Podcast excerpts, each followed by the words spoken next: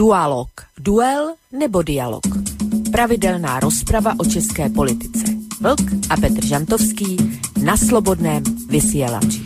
Dualo, dualo, Stalo sa to niekedy dualo, dualo. v období roku 1412, keď vo vtedajších stredovekých Čechách nastal zásadný zlom vo vývoji církevného reformného hnutia. V tom čase totiž to prišiel do Prahy pápežský nuncius s bulou, ktorou pápež Ján 23. vyhlásil predaj plnomocných odpustkov, pretože potreboval takýmto spôsobom, dnes je to už všeobecne známe, potreboval takýmto spôsobom získať financie na križiackú výpravu proti nápolskému kráľovi Ladislavovi. V Prahe lenže vyvolal e, tento pápežom vymyslený predaj odpustkov veľké nepokoje, a to až tak veľké, že sa následne preliali do ulic. V tej dobe ale už pôsobil v meste kazateľ Jan Hus, ktorého sme si v tejto relácii viackrát pripomínali pri rôznych e, témach, ktorý bol v tých časoch už rektorom miestnej univerzity a súčasne so svojím rektorátom zastával aj funkciu kazateľa v Betlehemskej kaplnke. No a práve z tohto miesta, z kazateľnice Betlehemskej kaplnky, vystupoval veľmi tvrdo a jednoznačne nielen proti predaju odpustkov, ale aj proti bohatstvu v církvi. Jedna z jeho kázní, ktorá zaznela aj v rovnomennom filme z roku 1954 a ktorá sa údajne mala zachovať v pôvodnom znení, tak som si povedal, že práve túto husovú plamennú reč by som vám veľmi rád pustil, vážení poslucháči, v úvode dnešnej relácie, pretože ona do istej miery bude súvisieť s našou dnešnou témou. Ja dopredu predznamenávam, že téma sa nebude síce týkať odpustkov, ale nebudeme podľa mňa veľmi ďaleko od tejto témy, tak poďme si vypočuť, nie je to veľmi dlhé, spomínanú kázeň Jana Husa z Betlehemskej kaplnky. Za onoho dne řekl papež prelátom svým a biskupům. Nejsem-liž já prvním náměstkem božím na této zemi? I odpověděli mu biskupové a preláti jeho. Zajisté, ty jsi prvním náměstkem božím na této zemi, svatý oče. I řekl papež, a sluší se, aby náměstek boží na této zemi, biskupové a preláti jeho byli bez peněz? I odpověděli všichni, zajisté to se nesluší. Usmál se papež a řekl, čeho je nejvíce třeba prostému lidu říšnému. I povstal jeden biskup tlustý jako káč a odpověděl, odpuštění hříchů, svatý oče. I rozkázal papež, Výjděte tedy do světa a prodávejte odpustky. Čím více jich prodáte, tím lépe a veseleji nám bude. Tak jako hejno krkavců snesli se na tuto zemi prodavači odpustků, aby tu vyklovali kdejaké zrnko zlata nebo stříbra. Neznají slitování, jejich srdce jsou stvrdlá a jejich ústa zjedovatěla závistí a lží. Vším kupčí, všechno prodávají, Chceš pochtít dítě? Zaplať. Vyspovídat se? Zaplať. Chceš poslední pomazání? Zaplať. Chceš loupit? Vraždit? Zaplať. A bude ti odpuštěno. Ale podle toho, kdyby sám ďábel přišel a zaplatil, stoupil by na nebes.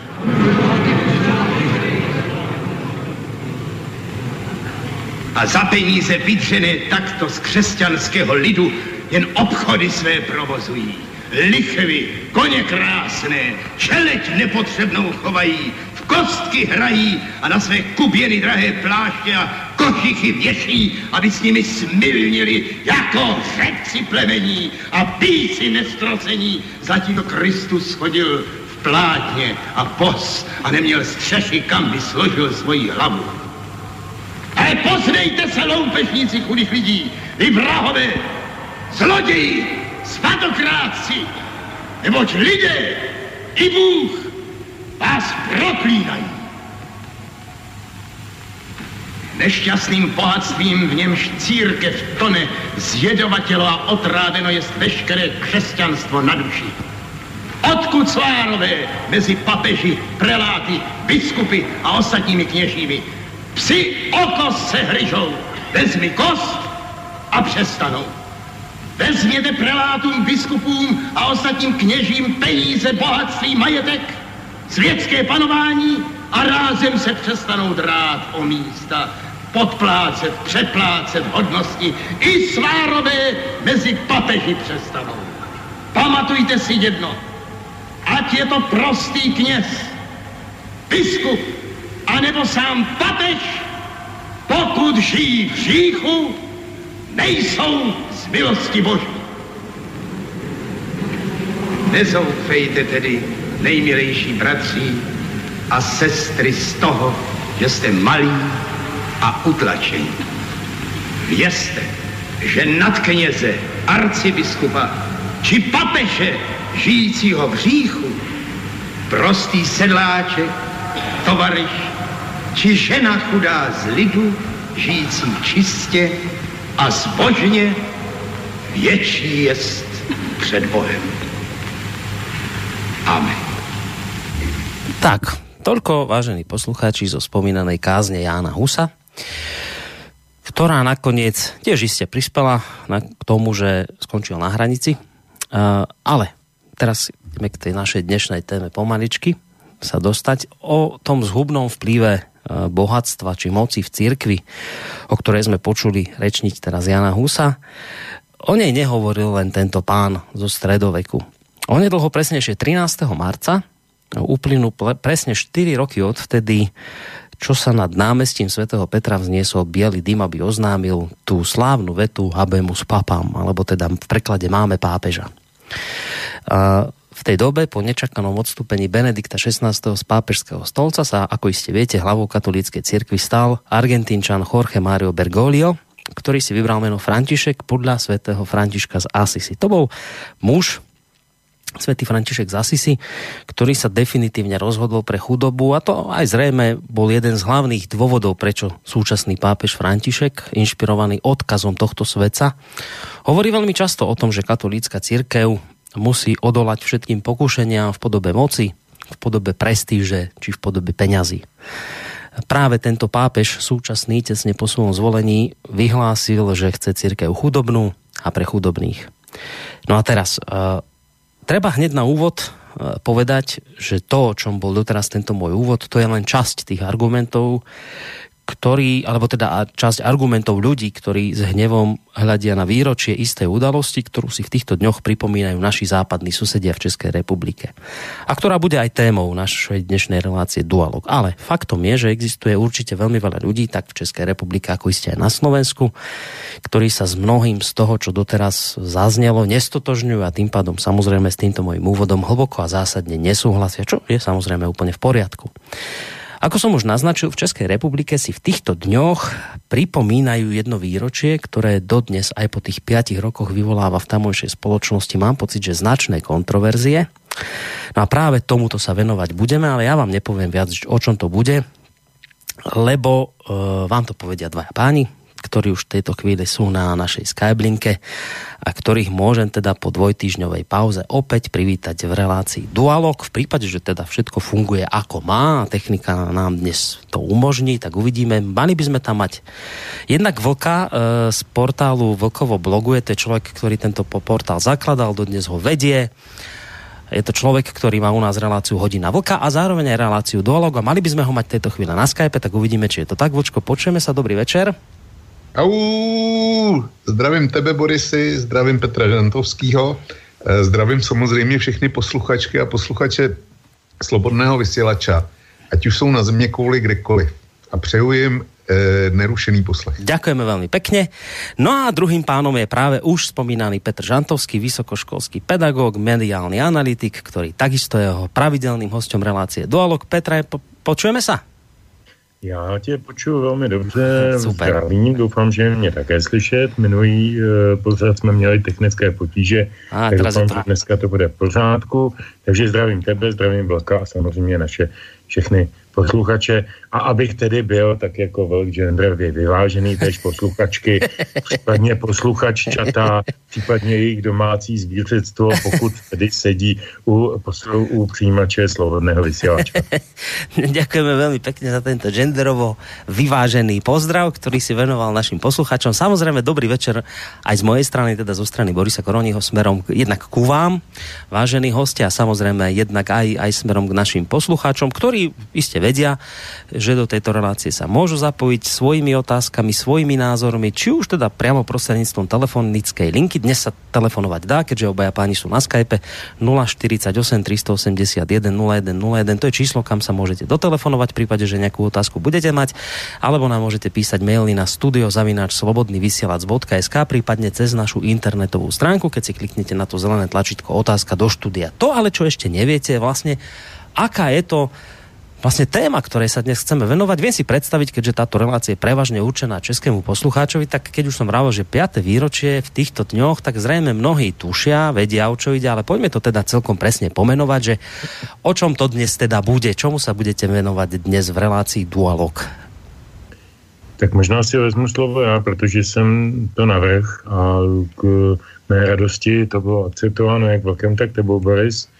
Myslím si, že pardon, zejména čeští posluchači e, si ještě vzpomenou události, které staré pouhých pět let, ale ono se to zdá, jako by to bylo půl století, strašně e, nás míhají se kolem nás in, informace a události a na mnohé se zapomíná často velice, e, myslím, nezaslouženě. A ta událost, kterou bych rád připomněl a, a jsem rád, že o tom budeme mluvit společně, je páté výročí eh, projednávání, prosazování, vyjednávání, lobování a následně také přijetí eh, zákona, který v českém kontextu, nebudu přesně mm, citovat jeho název, není důležitý, říká se mu církevní restituce, který znamenal, že se po nějakých eh, bratrů 22, skoro 23 letech po listopadu 89 Eh, konečně dospělo k nějakému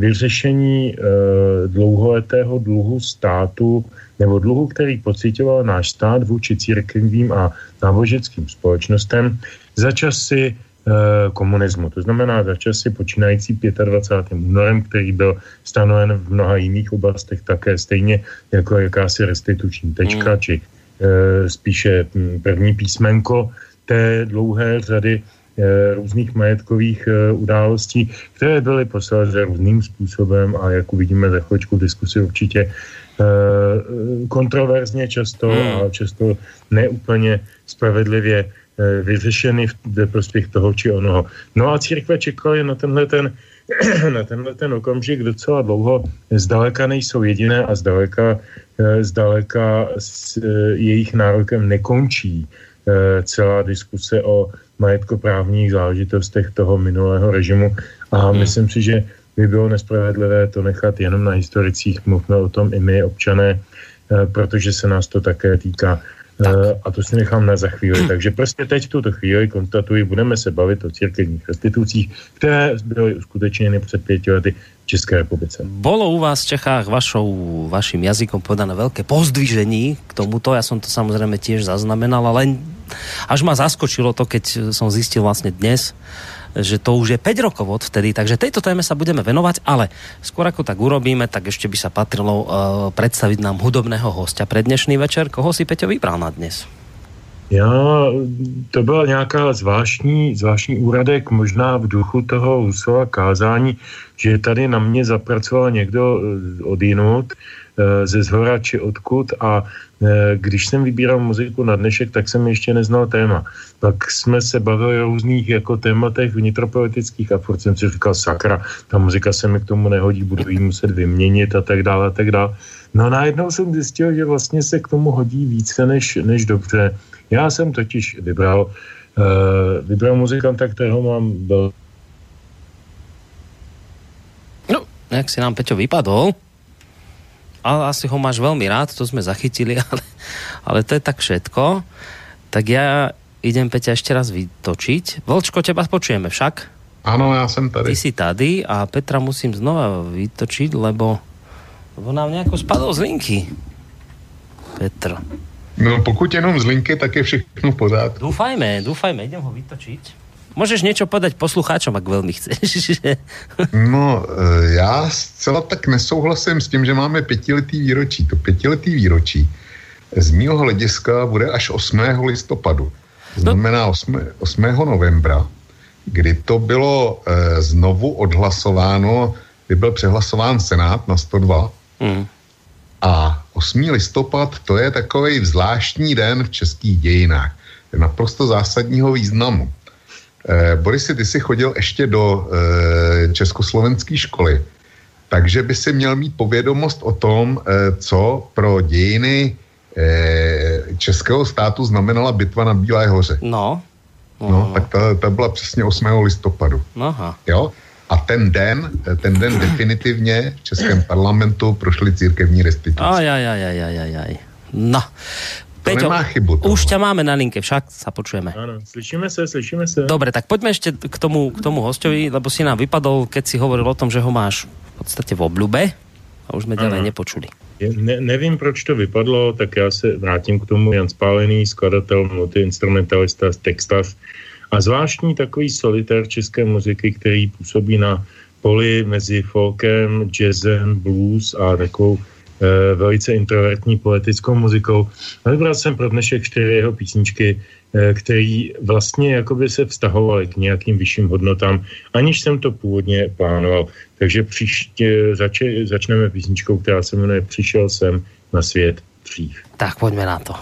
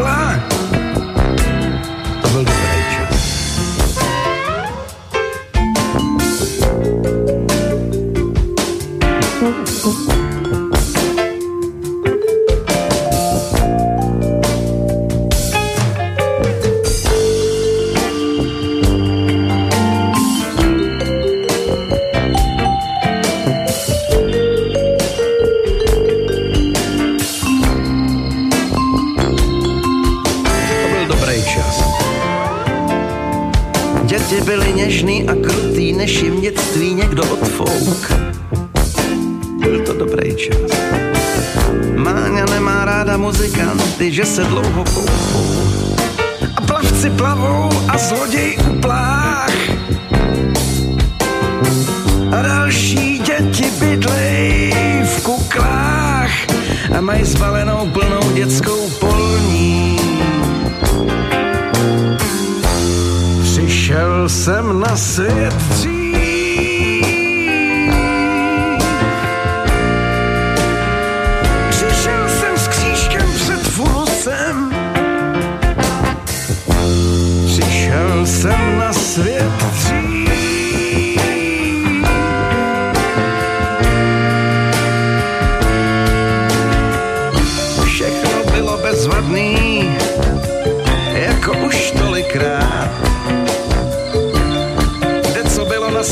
místě a neuměl jsem ještě lhát.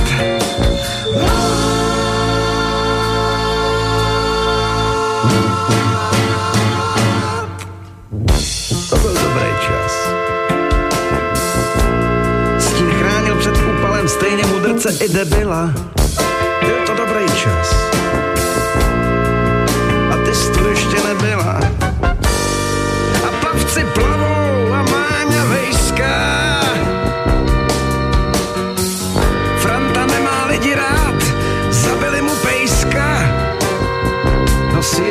Oblek kolem krku, přišel jsem na svět dřív.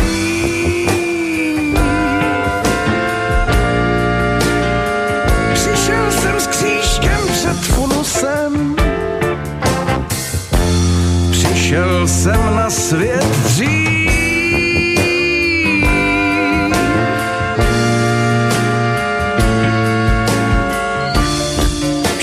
Zase bezvadný, jako už tolikrát. Oba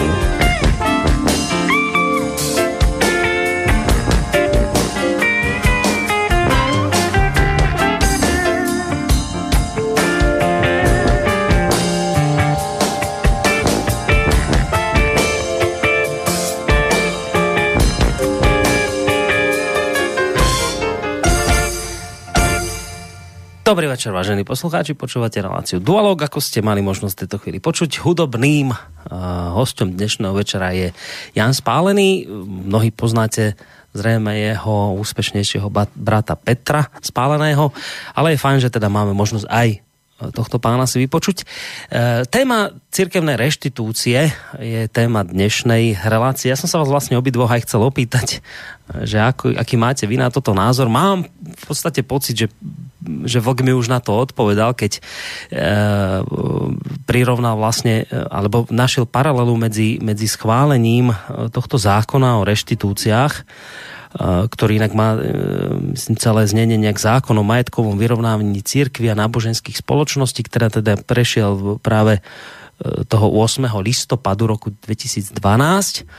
A, a to som si ani neuvedomil, že vlastne presne v, to, v tej dobe vypukla aj bitka na Bielej hore a keď teda upozornil na súvislosť týchto dvoch dátumov, tak mi je už viac menej jasné, kde vlk v tomto celom stojí, pretože aspoň z toho mála, čo o bitke na Bielej hore viem, že je to, že práve tam vtedy katolické, katolické vojsko porazilo také tie, mám pocit, slobodné české stavy a a Českou republiku vlastne po tejto bitke uvrhlo až do nejak začiatku 20.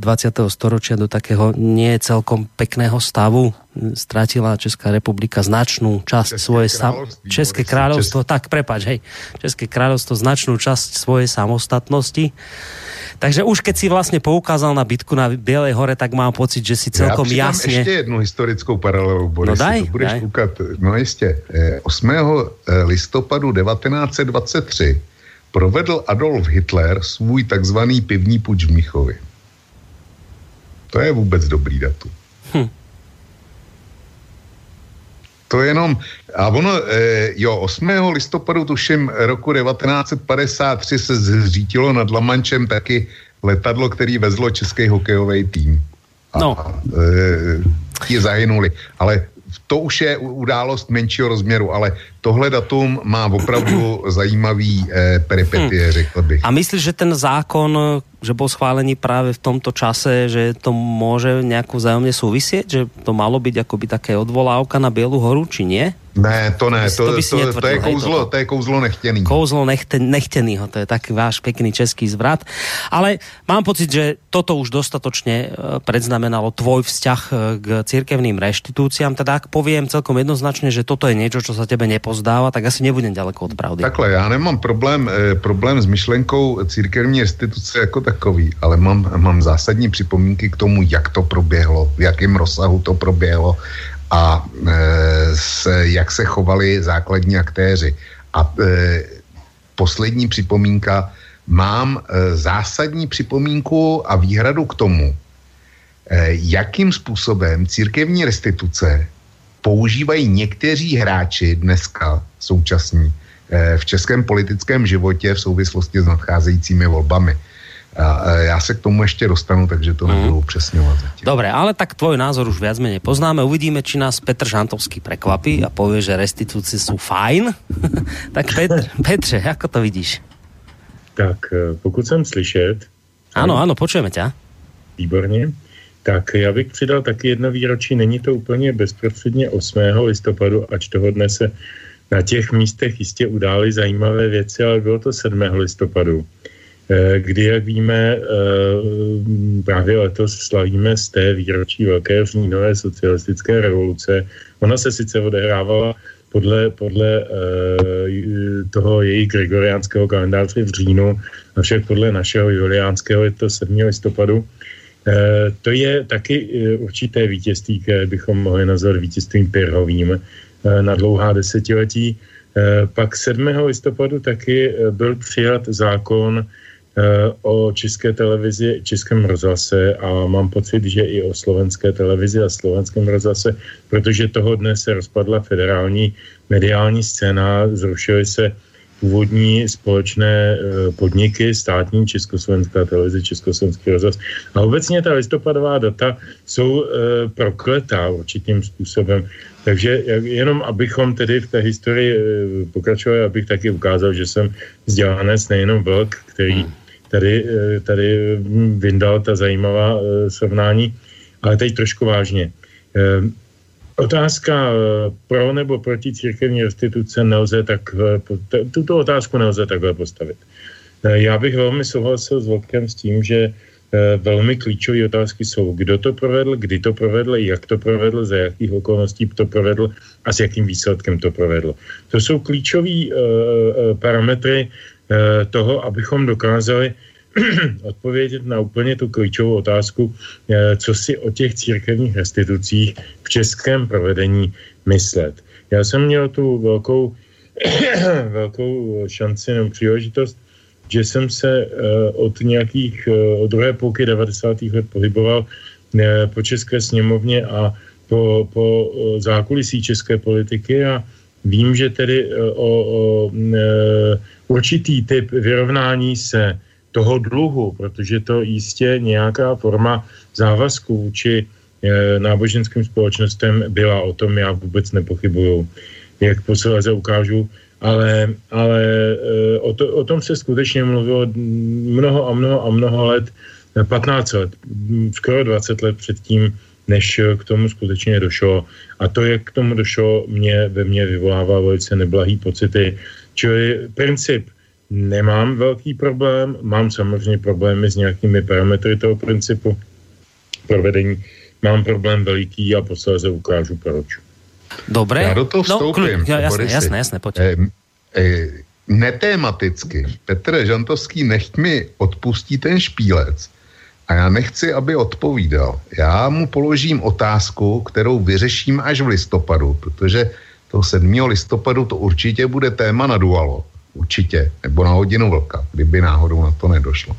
Ale chci už dopředu, půl roku dopředu položit Petru Žantovskému zajímavou otázku, kdy říká, eh, že 7. listopad, ním tím bolševickou revoluci v Rusku, že to bylo vítězství Pirhovo, tak se, tak eh, se ho chci zeptat, ale nečekám odpověď. Jak by byla dopadla asi druhá světová válka, kdyby kdyby k eh, tomu bolševickému převratu v Rusku nebylo došlo. Je to špílec, přiznávám, že to je špílec. No, by... velko, velko, velko. Není to úplně špílec, já přesně vím, kam směříš, já myslím, že je to velmi rozumná otázka a já si teda dovolím tě neposlechnout a nebudu na to odpovídat, ale drobně na to zareaguju. Já bych jenom připomněl, že Rusko nosilo na svém, na svém žírném nekonečném e, poli také e, maršala Kutuzová, který e, sice ne v dimenzích bolševického systému, ale v dimenzích systému úplně jiného, vyhrál podobnou válku nad jistým Napoleonem. Samozřejmě bylo to za, za cenu naprosto šílenou a to bylo zapálení hlavního města, nebo respektive ne hlavního, ale dnes hlavního Moskvy, eh, ale, ale eh, projevil se tam duch ruského národa jako duch národa, který nelze snadno zlomit. A to se projevilo úplně stejně za toho Stalina. A já si myslím, že tenhle ten jeden prvek není úplně Eh, není úplně odvislý od režimu, v jakém se odehrává, protože to patří podle mého názoru. No tak eh, až se, až se k tomu dostaneme, Petře, až se, mluvit, ano. až se k tomu dostaneme, tak já ti vysvětlím, jaký byl rozdíl eh, mezi, mezi Napoleonem, mezi tažením Napoleona a tažením Adolfa Hitlera do Ruska. Už se na to, už se na to těším. Tak, a to ještě dovtedy musí slobodný vysáč fungovat. To ještě uvidíme, či to tak bude, lebo no, vidíš, mraky to, sa tu... to mají v ruce, pokud si, vážení posluchači, pokud si tohle chcete poslechnout, tak. tak ještě musíte minimálně půl roku slobodný vysílač financovat. Děkuji. No ale uvidíme, či to bude len na nich, lebo sa mraky zbiehajú zo všetkých strán, ale to zase na, úplne na inú tému. I k reštitúciám. Ja, ja sa priznám, ja som zachytil len teda, že sa to u vás dialo, že sa to mlelo. A my to na Slovensku mnohí tak vnímame, že, že však dobre, veď e, veľké majetky sa majú vrácať, ja neviem, že 75 miliard korún uh, a potom ešte plus nejakých ďalších 59 miliard a tak ďalej, ako proste veľké čísla, ale niektorí na Slovensku to vnímame tak, že fajn, veď um, už ako to bolo, tak to bolo, zaplatíte veľa, ale nakoniec vlastne ste vy v Čechách dosiahli stav, že sa vám církev odlúči od štátu. Tak nie je toto akože veľké minimálne teda pokiaľ ide o nejakých ľudí, ktorí majú také svetské zmýšľanie, nie, a, a teda u vás v Čechách by takých ľudí malo byť veľmi veľa, keďže vy sa označujete za asi najateistickejší národ v, v, v Európe, čo teda vôbec teraz nemyslím nejak pejoratívne. Nie je toto veľké víťazstvo Českej republiky? Minimálne to, že jednoducho to smeruje k, k odlúčeniu církvy od štátu definitívne, alebo tak sa to aspoň hovorilo, tak som to ja zachytil, že máte sa dostať do stavu, kde už teda bude definitívne štát odlúčený od cirkvi a vy už nebudete ako štát, círky vám nič platiť, ty si budú hospodáriť na svojom za a bodka. Boris, jde ti jenom o tohle, o ten e, parametr e, ekonomické propojenosti, nebo vidíš ještě, ještě nějaký jiný v ty parametr v té odluce? No, to nie, akože len o toto išlo, že vy už podľa toho, ako som to chápal ja, zrejme ma v tomto smere opravíš, ale, alebo opravíte. A ja som v tom videl akoby veľkú vec, že vy už do budúcna nebudete musieť prispievať na platy duchovným a tak ďalej a bude si tu církev riešiť sama za seba. Podle... Sloučení, sloučení církve se státem, to pokud se nepletu, ale nedám za to pravou ruku do ohně, tak provedl Josef II. Jo. A podřídil, nebo respektive zaintegroval já bych to spíš nazval jako podřídil, podřídil e, církev státu, aby to nebyl stát ve státě, protože v mnoha případech a zejména, zejména tedy v české historii platilo, že pražský arcibiskup stál proti, proti králi mm-hmm. a e, vedlo to k značným třenicím a značným, značným problémům. A jistě to nebylo jenom, jenom v Čechách, jo, tenhle stav. Čili eh, ten důvod, proč došlo ke sloučení státu a církve, ten měl, ten měl praktický dopady. A eh, kdyby u nás byla silná muslimská obec například, jakože zatím naštěstí není, tak eh, bych měl vážný důvod přemýšlet o tom, jestli odluka církví, to se netýká jenom katolické církve, ale církví všech, jestli odluka cír, církví od státu se silnou muslimskou komunitou, zejména v dnešní době, jestli to je to pravý ořechový, jak říkáme, ten parametr ekonomický, to je, to, je to co je akcentováno, to co, to, co všichni vidíme. Ale já si umím představit situaci, že například e, už zmíněná muslimská komunita u nás zesílí, zradikalizuje se a stát ztratí svým způsobem veškerý nástroje, jak eh, řídit duchovní život nebo proces duchovního žití, to znamená imámy, jejich instalace a tak dále, to bude plně v kompetenci eh, od eh, toho data přijetí, eh, přijetí odluky církve od státu, tak to bude plně v kompetenci těch církevních společností. Čili je to klasický případ, že máš minci a ta mince má vždycky hmm. dvě, dvě strany. Jo. Čili já bych, já bych byl tady jaksi velmi opatrný a fakt je, že odluku církví od státu tu už prosazoval prezident Masaryk Eh, po vzniku eh, Československé republiky. A tady musím bohužel ukázat prstem na Slovensko, že to neprosadil proto, že na Slovensku proti tomu byl docela značný odpor. Mm. Takže je, je mi líto, ale to je, to je moje poznámka k tématu. No, však zase, ak je to pravda, tak to není Jo, hriech, a ještě no. jedna věc, já vrátím se, vrátím se k tomu ekonomickému parametru. No. Borisy, ty si myslíš, že e, jak si až dojde k, k odluce, tak církev od státu nebude dostávat žádné prostředky, že, že si všechno bude financovat. No já, já, to, troufnu, já to tak vnímám, že tak to by to malo já být. Já si troufnu tvrdit, že to tak nebude. Že e, dojde k financování, protože jim se vrací e, obrovská spousta objektů, které jsou Eh, památkově chráněny. A pokud jsou památkově chráněny ty objekty, mm-hmm. tak zcela nepochybně si budou nárokovat dotace na jejich udržování. Takže já na, to, já na tohle to nevěřím. Mm. Petře? Tak trošku mě štve vlk, protože poslední jeho sovětí mi vzal z úst přesně to, co jsem, to jsem chtěl říct já, uh, protože samozřejmě uh, se v Čechách nejedná o důslednou odluku státu a církve, minimálně, minimálně v ohledu těch nemovitostí, ale uh, ono to bude ještě v rovině politiky a o tom, myslím, také to naznačoval Velk tou svojí původní nějakou tezí. Rozhodně nejde jenom o památky, ale také bude tady strašná spousta ještě majetkoprávních sporů, rozmanitých, rozmanitých uh, tahanic a když to řeknu teď opravdu cynicky, stát se církví nezbaví, to za prvé. Za druhé, ta úvaha o tom, eh, o tom kontextu s tím islámem mě nenapadla. No ani mě. A, a přijde mi strašně dobrá, strašně vhodná a strašně aktuální.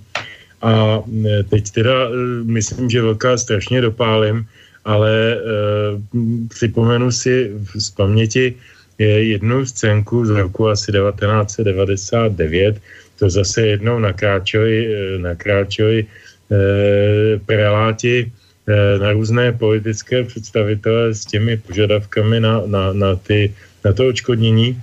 Eh, a eh, já jsem v té době pracoval v poslanecké sněmovně jako poradce Václava Klauze, předsedy tehdy poslanecké sněmovny, později prezidenta. A Vedli jsme o tom debatu a já jsem, on měl velmi takové pěkné několika hodinové v podstatě expertní obecné debaty na téma. Nebylo to takové porady, takový, co dneska řekneme Zemanovi, co dneska řekneme tamhle tomu. Ne, ne, pánové, co si myslíte o tomhle? Jo, o demografii, o sociální a tak dále, tak dále, o církvích. A já jsem říkal, pane předsedo, já si myslím, a nevím, jestli bych to dneska zopakoval, ale tehdy jsem mu to řekl, Eh, pane předsedo, já si myslím, že eh, včera bylo pozdě. Že odluka církví od státu je pro nás naprostou nezbytností za prvé ekonomickou, protože nás to stojí strašný peníze jako stát a občany. Uh, za druhý uh, historicko spravedlnou, protože ty církve skutečně byly poškozeny v určitých uh, okamžicích, pak se bavme teda o tom, uh, o té míře poškození a o těch konkrétních jednotlivostech, to je jiná věc. Ale za třetí vy tady demonstrujete demokratický stát a e, ten stát vznikl v listopadu 89 mimo jiné, mimo jiné, a to říkám prosím jako nekatolík, mimo jiné na určitém vzedmutí důvěry občanů v katolíky, protože tady fungovala autorita tehdejšího kardinála Františka Tomáška, který se po rozmanitých veletočích názorových a různých úhybných manévrech, které po léta prováděl vůči moci, tak se ve finále nakonec tom roce 89, ještě před listopadem, v souvislosti s kanonizací Anešky Český, postavil vlastně jako velice radikálně za změny v České republice, v Československu a získal pro svou církev velikou, velikou důvěru občanů i nevěřících. Těch je samozřejmě u nás 90%, možná i více. Takže, takže tenhle ten první impuls uh, určitě šel i tady odtud. Jo. Jiná věc je, a to bych rád připomněl, že oni tehdy, katolíci zejména, protože jich je nejvíc, tak jsou nejhlasitější a taky nejbohatší, Uh, oni nejvíc mluvili o té odluce, ale nikdy neřekli odluka od peněz. Oni řekli odluka od rozhodování. A to byl tehdy argument Václava Klauze, který říkal, Eh, jo, oni si to představují tak, že my jim furt budeme dávat peníze, ale oni si budou rozhodovat, o čem budou chtít a, a vlastně tady vznikne takové, co si, jaké, jakési uh, alternativní právní uh, paradigma, jako by řekl šaria, jenže v té době šaria eh, ještě nebyla na stole jako aktuální téma, je to minus téměř 20 let, uvědomme si. Takže, takže znovu opakuju, eh, Klaus byl jedním z těch, kteří nebyli velkým příznivcem té odluky v té podobě, v jaké, eh, v jaké ji tehdy církve nabízely. Eh, ta, ta odluka, v jaké v úvozovkách, to není odluka žádná, to je jenom oddálení, protože je tady stále ještě před námi 15 let závazků, a jak říkám, to nebude 15 let, to bude mnohem další období eh, různých nároků, různých znovu obnovovaných. Podívejte se, jak dlouho se soudí kníže Schwarzenberg o své majetky se svojí příbuznou a s českým státem. To už je 25 let a stále to nebere konce. Já myslím, že to bude velice podobné. A když vidím církevní reprezentaci u nás eh, jako nového plzeňského Eh, biskupa a podobně. To jsou lidé, kteří jsou mladí, energičtí a také náležitě, náležitě agresivní, takže jako budeme vystaveni nadále eh, nárokům eh, církví a oni budou říkat, my jsme už odloučeni od státu, ale státe stále ještě máš vůči nám ty a ty a ty závazky. Čili není to v podstatě to, co se uskutečnilo před pěti lety, není ta odluka od státu, jak jsem si ji třeba já představoval v roce 97-8, ale je to, je to uh, předání určitého množství movitého, nemovitého a finančního majetku do rukou církví uh, více méně. A teď já bych nechtěl být podezíravý, všechno z politických důvodů těch lidí, kteří to dělali, Petra Nečase, Miroslava Kalouska a jejich vlády. Uh, možná, že tam byly i důvody jiné osobní, uh, nechci jim do svědomí konstatuju, že to byly nepochybně politické důvody. No, já tady Petra Žantovského cítím potřebu trošku uklidnit ohledně těch sporů. Uh, finanční náhrady, ty jsou jasný, ty jsou právně zakotvený a pokud jde o ty e, možný soudy, jsou pouze přes ty věci, které si církve nárokujou a měli, podle jejich názoru by je měli dostat nemovitosti, teda movitý a nemovitý majetek a že by to za 15 let nebylo vypořádáno až na nějaký eventuální těžký e, zvláštnosti. To si teda ani e, při e, panující soudní praxi v České republice neumím, neumím e, představit, protože je tam jasný výčet, něco dostanou, velkou většinu zřejmě dostanou bez výhrad, e, něco, e, něco bude s výhradama, ale dohod, e, dojde tam k dohodě. A určitý malý procento nebo přiměřený procento půjde před soud. Ale že by se tohle 15 let rozhodovalo, to, eh, to si nemyslím. Eh, spor eh, rodiny Schwarzenberků bych do toho vůbec netahal, protože to je záležitost, kdy paní Pecelodová napadla právo Karla Schwarzenberka zastupovat hlubockou větev, protože její otec ho kdysi adoptoval a tím, jak si popřel její práva. Čili to je, to je složitá záležitost, kde se plete rakouský a český právo, čili to bych je, do toho, to do, do toho netahal. Jo. To, to, to jako ne, to si myslím, že, že nám tady nehrozí. A že by či, církev vznášela eh, nad rámec restitucí další požadavky, to nevyluču. A to bohužel se teda eh, děje už dneska a já si myslím, že tady to je jeden z velkých malérů církevních restitucí. Ale když eh, Petr Žantovský řekl, že eh, dělal poradce Václavu Klauzovi, eh, nikoli v době, kdy ty restituce byly přijaty, a kdy Václav Klaus prezidentoval, tak ho musím upozornit na nesmírně pro mě trapnou a smutnou roli, kterou se, sehrál Václav Klaus, protože on byl poslední instancí, která mohla vrátit restituční, eh, přijatý restituční zákon po senátním vetu znova do poslanecké sněmovny a znovu ho potvrdit na přeskoumání 101. Mohl ho vetovat.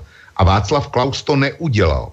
Václav Klaus zaujal klasickou pozici biblického soudce Piláta, kdy on poslal eh, tehdejší předsedkyni sněmovny Miroslavě Němcové dopis, v kterém jim oznamuje květnatou eh, a vázanou řečí, že se rozhodl to nepodepsat, ten zákon.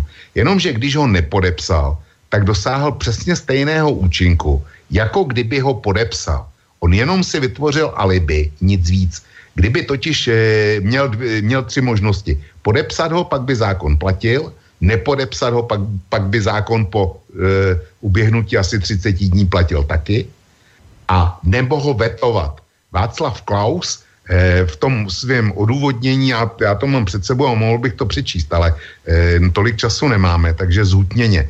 Václav Klaus říkal, občané mi píšou, abych, abych použil práva VETA, ale já jsem si vědom toho, že jsem jmenoval vládu a ta vláda prosadila v parlamentu zákon, který byť nemá většinovou podporu obyvatelstva a asi není perfektní, tak protože jsem tu vládu jmenoval, tak eh, ten zákon nebudu vetovat. Václav Klaus vetoval po dobu svého prezidentství x jiných zákonů téže vlády, kterou jmenoval taky. Tam, eh, tam neměl problém s tímto veto uplatnit, ale speciálně u zákonu o církevních restitucích to eh, veto nepoužil a on eh, bombasticky oznamoval světu, že on se rozhodl to nepodepsat, protože ten zákon není úplně, eh, úplně špígl nígl. Čili eh, Václav Klaus sehna, eh, sehna, sehrál z mýho eh, hlediska naprosto eh, tragickou roli v úloze prezidenta. On to mohl vrátit a přes, eh, přeskoušet tu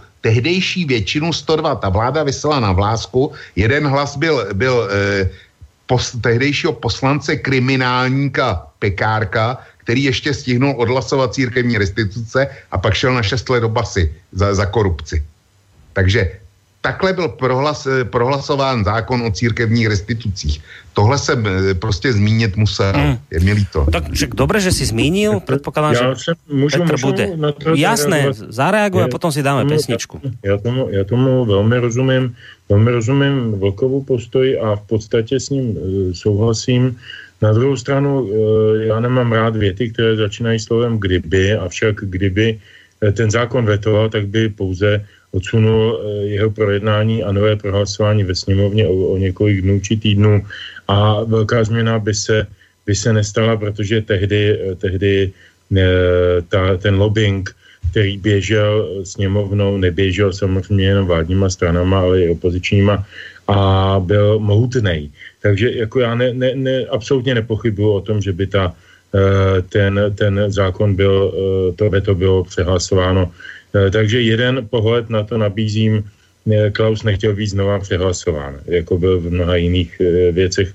A to samozřejmě není příliš jaksi pro, pro něj jako dobré slovo, ale prostě konstatuju, že to mohl být, a nevím to, ne, nemohl jsem s ním o tom, mohl to být jeden z důvodů. Druhý z důvodů byl, že se to celé odehrávalo uh, velmi krátce předtím, než ta vláda padla a než padla na vnitřní rozpory a e, Klaus má jednu, když se teď teda jsme přehodili na téma Klaus, Klaus má jednu vlastnost, která je pro něj e, je na, na, na první pohled velmi sympatická, ale pro něj je někdy trošku sebevražedná.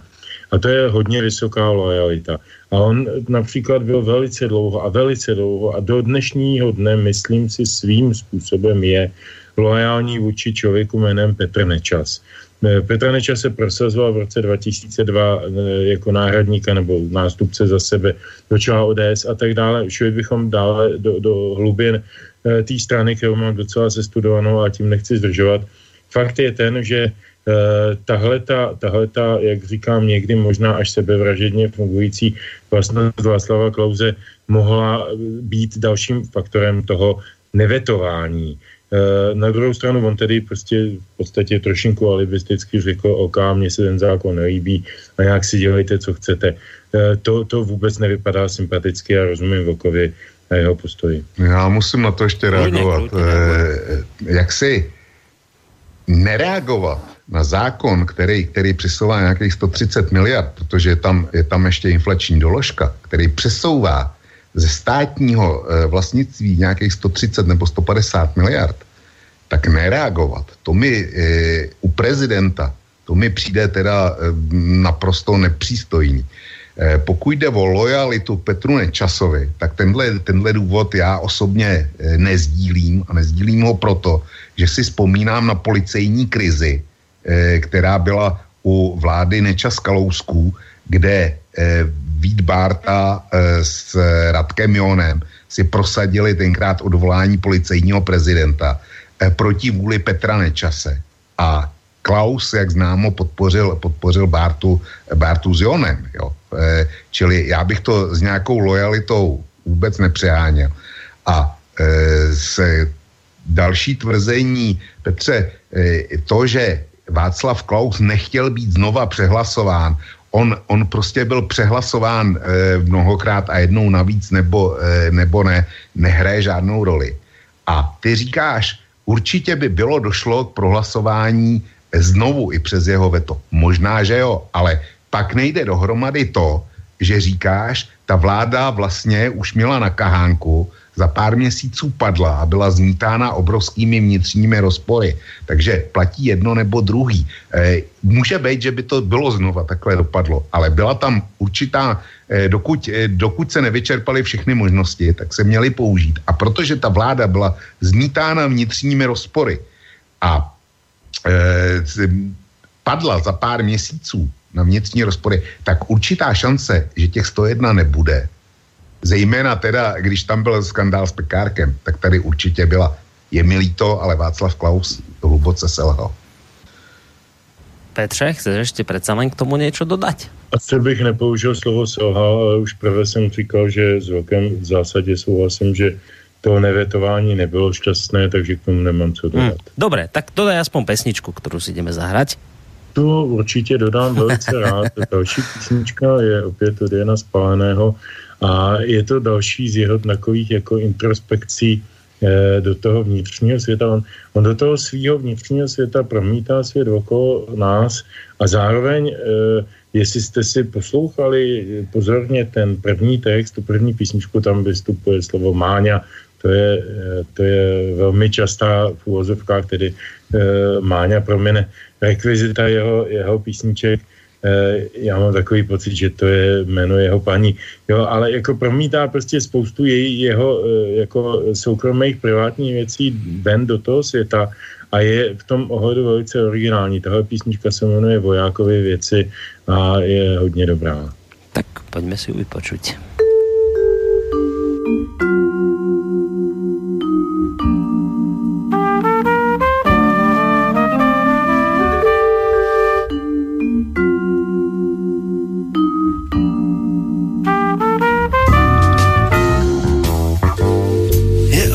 Otevřeno, pojďte dál. Mám přeplněný krám, z koutů páchnou vzpomínky a prach. Tohle omlácený rádio, už umřel jeho pán. Je z něj cítit samota a strach.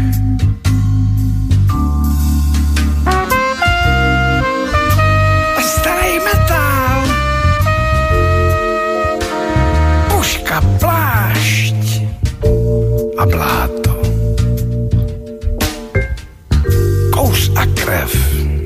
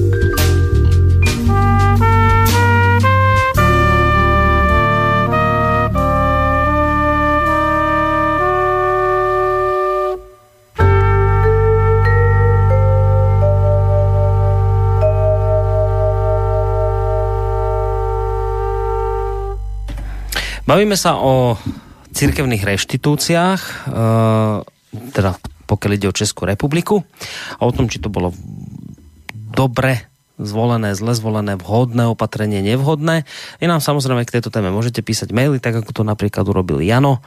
Uh, adresa je studiozavináč slobodnyvysielac.sk prípadne aj, aj priamo zatelefonovať 048 381 01 01 alebo nám môžete písať aj cez našu stránku, cez tú, tú ikonku otázka do štúdia, tak keď som spomínal maily, a konkrétne poslucháča Jana, tak túto druhú časť našej dnešnej relácie aj začnem práve týmto mailom, e, keď píše, priznám sa, že tému reštitúcií u vás v Českej republiky, a republike až tak nesledujem, ale musím povedať, že som jemne zaskočený tým, čo teraz hovoríte. Bol som v tom, ako to spomínal Boris, že vy za tie prachy, ktoré ste vysolili cirkevníkom, respektíve chystáte sa im vysoliť, smerujete k totálnej odluke církvy od štátu a teda ale vy hovoríte, že nie, že hoci vyplatíte miliardy církvy, tak vás budú aj tak držať na krátko? Toto sa vás pýta Jano. To si myslíme oba dva, jestli jsem správně pochopil Petrův postoj. Ano, je to tak. Ja, ale počkaj, ale, tak, ale tomu ja, ja tomu stále nerozumiem, že ako však dám, vy im dáte miliardy a veď práve preto im tie miliardy dávate, aby ste sa od nich úplne definitívne akože odpojili. Teraz ja viem, že je kopec ľudí aj na Slovensku, ktorí toto kritizujú, asi, asi aj u vás v Čechách, že však to, to nie je správne a tak, ale ja som mal pocit, že toto je vlastne, toto je ten hlavný cieľ, že toto je to, to gro toho, prečo sa to celé dialo, tak a keď mi poviete, že sa to vlastne neudeje, tak potom sa Borisy, sa nenaplnil ten hlavný cieľ, tá, tá hlavná ambícia tohto celého, nie? Borisy, byl si v Praze a šli jsme dolů e, královskou cestou a šli jsme okolo spousty pražských kostelů a chrámů. A šli jsme taky okolo kaple Betlémské, nebo hmm. byli jsme v kapli Betlémský. To všechno jsou církevní stavby prvořadýho významu. Jo. A Církve, eh, vem si kapli betlémskou, ta, ta patří eh, Československé církvi husické, pokud se nepletu. A promiň, asi... promiň, velkou, promiň, nepatří. Patří eh, českému učení ČVUT. Patří je, ČVUT? Ano, ano. Tak to se omlouvám. Já jsem si myslel, že si to jenom pronajímají p, k slavnostní příležitosti. To je Dobře. je odsvěcená kapla. Hmm. Dobře, díky, díky za upřesnění. Šli se, takže kapli betlémskou vynechejme, ale šli jsme okolo spousty vznosných a význačných chrámů.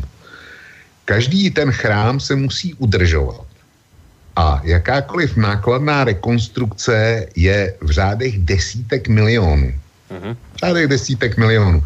A takových chrámů po Praze je X a po České republice, celý České republice Y. Uh-huh.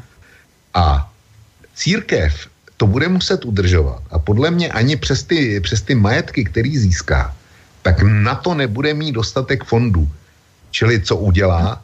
Přijde, natáhne ruku a řekne státe, chráněna, eh, je to, je to památka státního významu, eh, má to eh, punc chráněný památky, takže nám koukej přispět. Minimálně v téhle úrovni to půjde. Pak máš další příspěvky. Církev provozuje školy a já proti, proti církevním školám nic nemám, ale církev bude mít svý vlastní zdroje bude provozovat školy, ale bude chtít minimálně ty samé normativy na žáka, jako dostávají státní školy. No to ano, to je na Slovensku žiadají přesně toto isté. No, no vidíš, No. Vidíš, t- takže tady se nic nezmění. Církev bude provozovat i řadu zdravotnických zařízení. No ale jako, že nic, ne, ako nic nezmění, však to, veď, ale veď, o tom je odluka církve od štátu, aby se změnilo. Není, Borisy, určitě normativy na žáka prostě budou dostávat dál. E, na to, na to nám teda nejenom pravou ruku, ale obě ruce. Dobře, to je aj v zákoně, že budou ďalej žiadat normativy od štátu, že to, to je normální? No jistě, to víš, že jo, to je zase školní zákon, ale bude to tam, to víš, že jo. To, to jako, eh, já to teda budu konkretizovat, školský zákon říká, že každý provozovatel školního zařízení, bavím se ty, teďko o základních školách a myslím, že to platí pro střední školu, a nejsem si jistý, jak je to u vysoký, ale u, eh, určitě u základních a středních škol je to tak, že pokud provozuješ soukromou, soukromou školu, tak od státu dostáváš stejný normativ jako státní škola a vedle toho si vybíráš školní. Aspoň v Čechách to také. Vy máte v Čechách to tak, že dostáváš přesně tolko, jako je... No jistě, lebo, lebo u nás na Slovensku... Protože nelze přece diskriminovat. No u nás jo? na Slovensku to bolo tak, neviem, či stále je, že dostávali cirkevné školy asi 80% a tých 20% si museli vlastne akože doplácať cirkevné školy a veľké z toho bolo pozdvižení, že teda akože on, aké to diskriminačné, že teda iba 80% štátne dostávajú 100%, vieš? No, ale však vravím, ale, akože, ale, ale v dobrom, však, ale čo sa stiažujete, však ste si sami, na, veď ste si sami nazakladali školy, tak si ich financujte. Akože teraz, to, to, mne to príde prostě strelené, že tak my si tu založíme slobodný vysielač, súkromnú firmu a teraz zapojem štátu, že však my to platíte.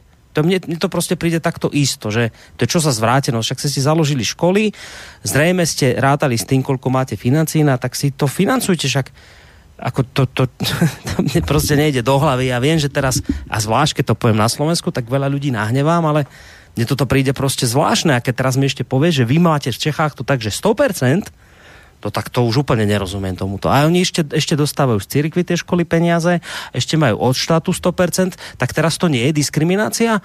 Uh, Borisy, proč bys, proč by jsme my, co jsme na slobodném vysílači, měli rozumět pro boha politice a tomu, co politici dělají? Kdyby jsme, kdyby jsme tomu rozuměli, tak slobodný vysílač zavřem, protože bude k nepotřebě. No, tak já Petře. potřebuji do toho vstoupit. No, Slobodný, slobodný vysílač doufám hned tak nezavřem a ne protože by se nám politici začali chovat jako anděle, ale prostě protože, prostě protože e, lidé mají potřebu se svobodně vyjadřovat. Takže to bych jako, jako vnímal jako jistou nadsázku Eh, s těmi školami je to trošinku jiné, já pak řeknu úplně jiný argument k tomu odluce, neodluce, ale s těmi školami je to trošku jiná. Tam je ten, ten základní problém, že co se týče základních a středních škol, tak stát vypisuje jak pro eh, státní nebo krajské nebo veřejné, tak pro soukromé školy, včetně církevních, určité normativy. A ty normativy jsou obsahového typu, má tam kontrolní pravomoc i vůči těm soukromým, to znamená, spadá to pod příslušné inspektoráty nebo školní, krajské školní inspektoráty, nevím, jak se to všechno jmenuje. Každopádně oni mají právo kontroly, mají právo sankce a vyžadují vy, vy, dodržování určitých pravidel obsahu toho, toho mhm. vzdělávání. O tom se teď právě třeba vede debata v České republice, jestli bude nebo nebude součástí povinné maturitní zkoušky matematika, respektive už se dovedla ta debata s tím, že bude, ale to jsem nechci teď zatahovat, ale je to prostě něco, co stát ovlivňuje. U té vysoké školy je to drobátko, jinak tam ten vliv je zprostředkovaný přes akreditační komisi a tam ta soukromá škola nedostává od státu nic. Eh, takže tam, tam se financují jenom veřejné a státní školy. U středních škol, které patří uh, krajským úřadům Praze a podobně, a u základních škol tam ten, tam ten požadavek státu nějaký je a je, je jaksi kompenzován nějakou, nějakou částkou uh, na žáka.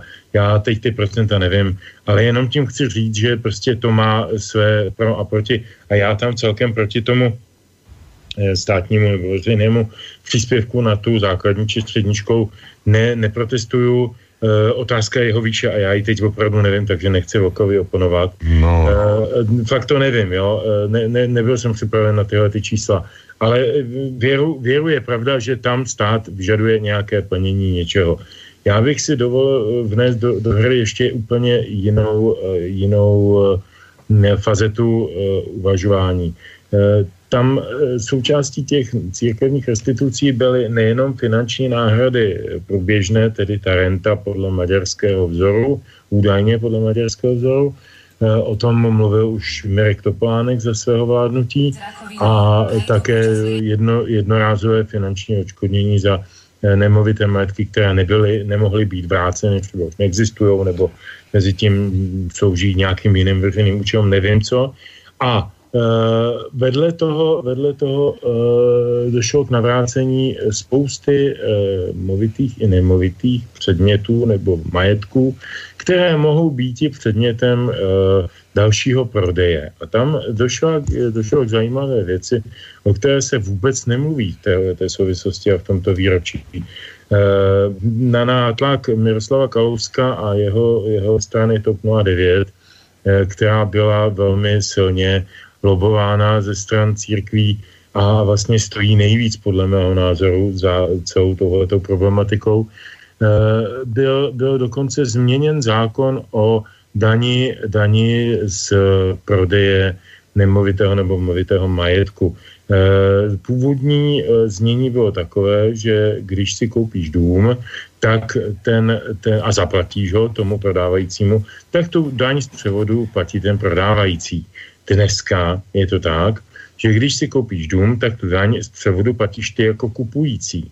No to zní to úplně idiotsky, zní to absurdně, na první pohled to je, to je naprosto nesmyslné. Může to, pravda, způsobit jenom jakési formální posuny ve stanovení té ceny, ze které se pak nějak odečítá ta daň. Nicméně, podle mýho laického názoru, nejsem finančník a ekonom, ale myslím si, že celkem to dává jedna a jedna jsou dvě a časová souslednost s těmi církevními restitucemi je jednoznačná. Jestliže církve přišly k obrovským, ale obrovským majetkům polnostech, v lesích, v, v nějakých vas, nemovitostech, třeba ve špatném stavu, ale to je úplně jedno, oni jsou na nějakých pozemcích, prostě mají nějakou hodnotu, tak uh, oni nemají logistiku, oni nemají uh, schopnost, nemají odbornou, uh, odborné zázemí, oni většinu toho majetku nejsou schopny ty církve a náboženské společnosti fakticky samostatně zpravovat. Čili mají možnost buď to dát do zprávy nějaké profesionální firmě, nebo to prodat. Eh, ta druhá verze je, myslím, blíže pravdě. Proto vznikl ten nový zákon o změně eh, toho, kdo platí daň z převodu nemovitostí. Eh, co to znamená pro církve za výhodu, si asi dovedeme hm, představit všichni. No a já teď jako vlastně navážu a tím skončím. Po tuto chvíli navážu na tu úvahu, proč vlastně se tímhletím zákonem o církevních restitucích nezbavíme v úvozovkách církví. Já se nechci zbavovat církví, já respektuju roli církví ve společnosti velice pozitivně. To podtrhuju. Moje dcera byla křtěna v kostele. Já navzdory tomu, že nejsem katolík, jsem byl ani evangelík, byl jsem ženěn ještě za komunistů v kostele, protože to považuji za určitý typ morálního závazku, je to prostě jiný typ. Taky jsem stále ženat s jednou ženou celou tu dobu a, a něco to pro mě znamená, jo, ale jako nejsem, nemluvím teď tady z pozice nějakého fanatického věřícího, ale, a, ale říkám, respektuju uh, roli těchto společností uh, nebo těchto, těchto institucí ve společnosti. Na druhou stranu jsem přesvědčen o tom, že až se zbaví velké části svých majetků uh, a přesunou ty peníze do, jak říká pan, pan, pan nový plzeňský biskup Tomáš Holub, Holub. Holub, on to říkal ještě, když byl tajemníkem nebo sekretářem biskupské konference, ještě než byl biskupem v Plzni, tak říkal v české televizi v jednom pořadu, že prostě oni nebudou Uh, oni nebudou uh, ty peníze dávat do nějakých charitativních organizací, špitálů, hospiců, sociálních zařízení. Ne, oni je dají na různé, různé hm, výdělečné fondy, aby ty peníze vydělávali. Oni je budou prostě normálně investovat na finančním trhu, to cituju Holuba dnes biskupa v Plzni katolického, katolického, tak jako jsem přesvědčen o tom, že oni takhle ty peníze zkásnou, zjednodušeně řečeno, investují je na těch finančních trzích, jistě ne všichni, ale mnozí, eh, a pak přijdou za tím státem a řeknou, víš, ale milý státe, já tady mám sociální zařízení a takový pro důchodce a pro, pro, pro, pro, pro jako ty, ty, ty ne, nemohoucí pro děti, pro tohleto, tamhleto a, a já na to nemám. A máme je zpátky. Máme je zpátky. Oni se zbaví svých majetků, odstav, odstaví to do těch, jako konec konců, to se tohle ten příklad bude jistě líbit uh, Vlkovi, eh, jako když někdo uh, přesune majetek Agrofertu do svěřeneckých fondů, jejichž vedení svěří svým nejbližším spolupracovníkům z Agrofertu, tak to je přeci podobný tak jako oni eh, všechny prachy té církve nastrkají do nějakých fondů nebo do nějakých, eh, do nějakých výdělečných eh, investic finančních a pak přijdou za tím státem a řeknou, víš, mě padá kostel a postarí se, jak říká Vlk správně, je to majetkový, majetkový mm. objekt, tak se milí státe starej. Já tady mám školu pro, pro, co já vím, třeba dementní děti nebo prostě sociálně slabí nebo cokoliv no tak nám na ní přidej, protože já to nejsem schopen, já církev nejsem schopna to, to financovat, jo. A v tu chvíli se nám rozjede další biznis a ten biznis bude zase plný korupce, protože o tom zase bude rozhodovat RR. A na tom RR se sejde nějakých 50 eh, úředníků vedených nějakými lidsbíry a podobnými typy kteří, kteří budou říkat, ale Ježiši, oni dělají takovou strašně veřejně užitečnou činnost, oni tady mají dětský domov pro dementní děti, oni tady mají nějaký zařízení pro, pro přestárlé, no to jim musíme vysolit z toho eráru ty peníze. Co na tom, že dostali ty miliardy, to je nezajímá, to je úplně něco jiného. Tady najednou oni přicházejí s jinou činností. Já se bojím týhletý, týhletý uh, eventuality, která, která jak už hodím 55 let po světě, tak mám pocit, že je vysoce pravděpodobná. No já se pokusím rozpílit hned eh, Petrovi obavy. No, nej, to prosím. Nejdřív, nejdřív se vyjádřím k tomu, eh, k tomu, co říkal o těch školách. Eh, já si dovolím příměr. Eh, pro mě ta logika, že když stát stanovuje osnovy, co má škola eh, dělat a eh, posílá školní inspekci na to, aby to zkontrolovala, jestli ta škola církevní nebo jiná to dělá, takže za to má e, někdo provozovatel školy nárok na normativ na žáka, tak to mi přijde stejný, jako kdyby e, dopravci, e, dejme tomu, železniční, protože jsou e, silniční dopravci už jsou dneska všichni, všichni soukromí, ale e, český dráhy je státní podnik. Tak jako kdyby všichni dopravci měli nárok na úplně stejnou podporu ze strany státu, jako český dráhy, protože dodržou předpisy na dráze a e, dodržou technické normy, normy, které pro, pro dráhu a drážní provoz platí. To je, to je pro mě věc, e, s kterou logicky já se neumím vypořádat. A teď k tomu rozptilování obav. E, já jsem jaksi z titulu své funkce několikrát jednal, e, když jsem ještě pracoval, tak jsem několikrát jednal e, s různými představiteli eh, církví nebo církevních uskupení nebylo to, nebylo to masově, ale několikrát jsem jednal. A to už i po, po přijetí restitučního zákona, nebo těsně před, těsně před jeho schválením kdy už měli jasný představy o tom, co s tím majetkem udělají. Speciálně teda eh, některé řády a speciálně katolická církev. A obava první, že budou masově prodávat ty majetky, e, to znamená lesy, polnosti a tak dál, tak to určitě nebudou. Oni budou hledat, e, hledat, nebo tenkrát aspoň tvrdili, že budou hledat buď sami zkusí obnovu, provozu, že se to hodlají naučit, anebo do té doby, že budou hledat vhodného pachtýře budou brát nájem, ale rozhodně, že to nebudou prodávat.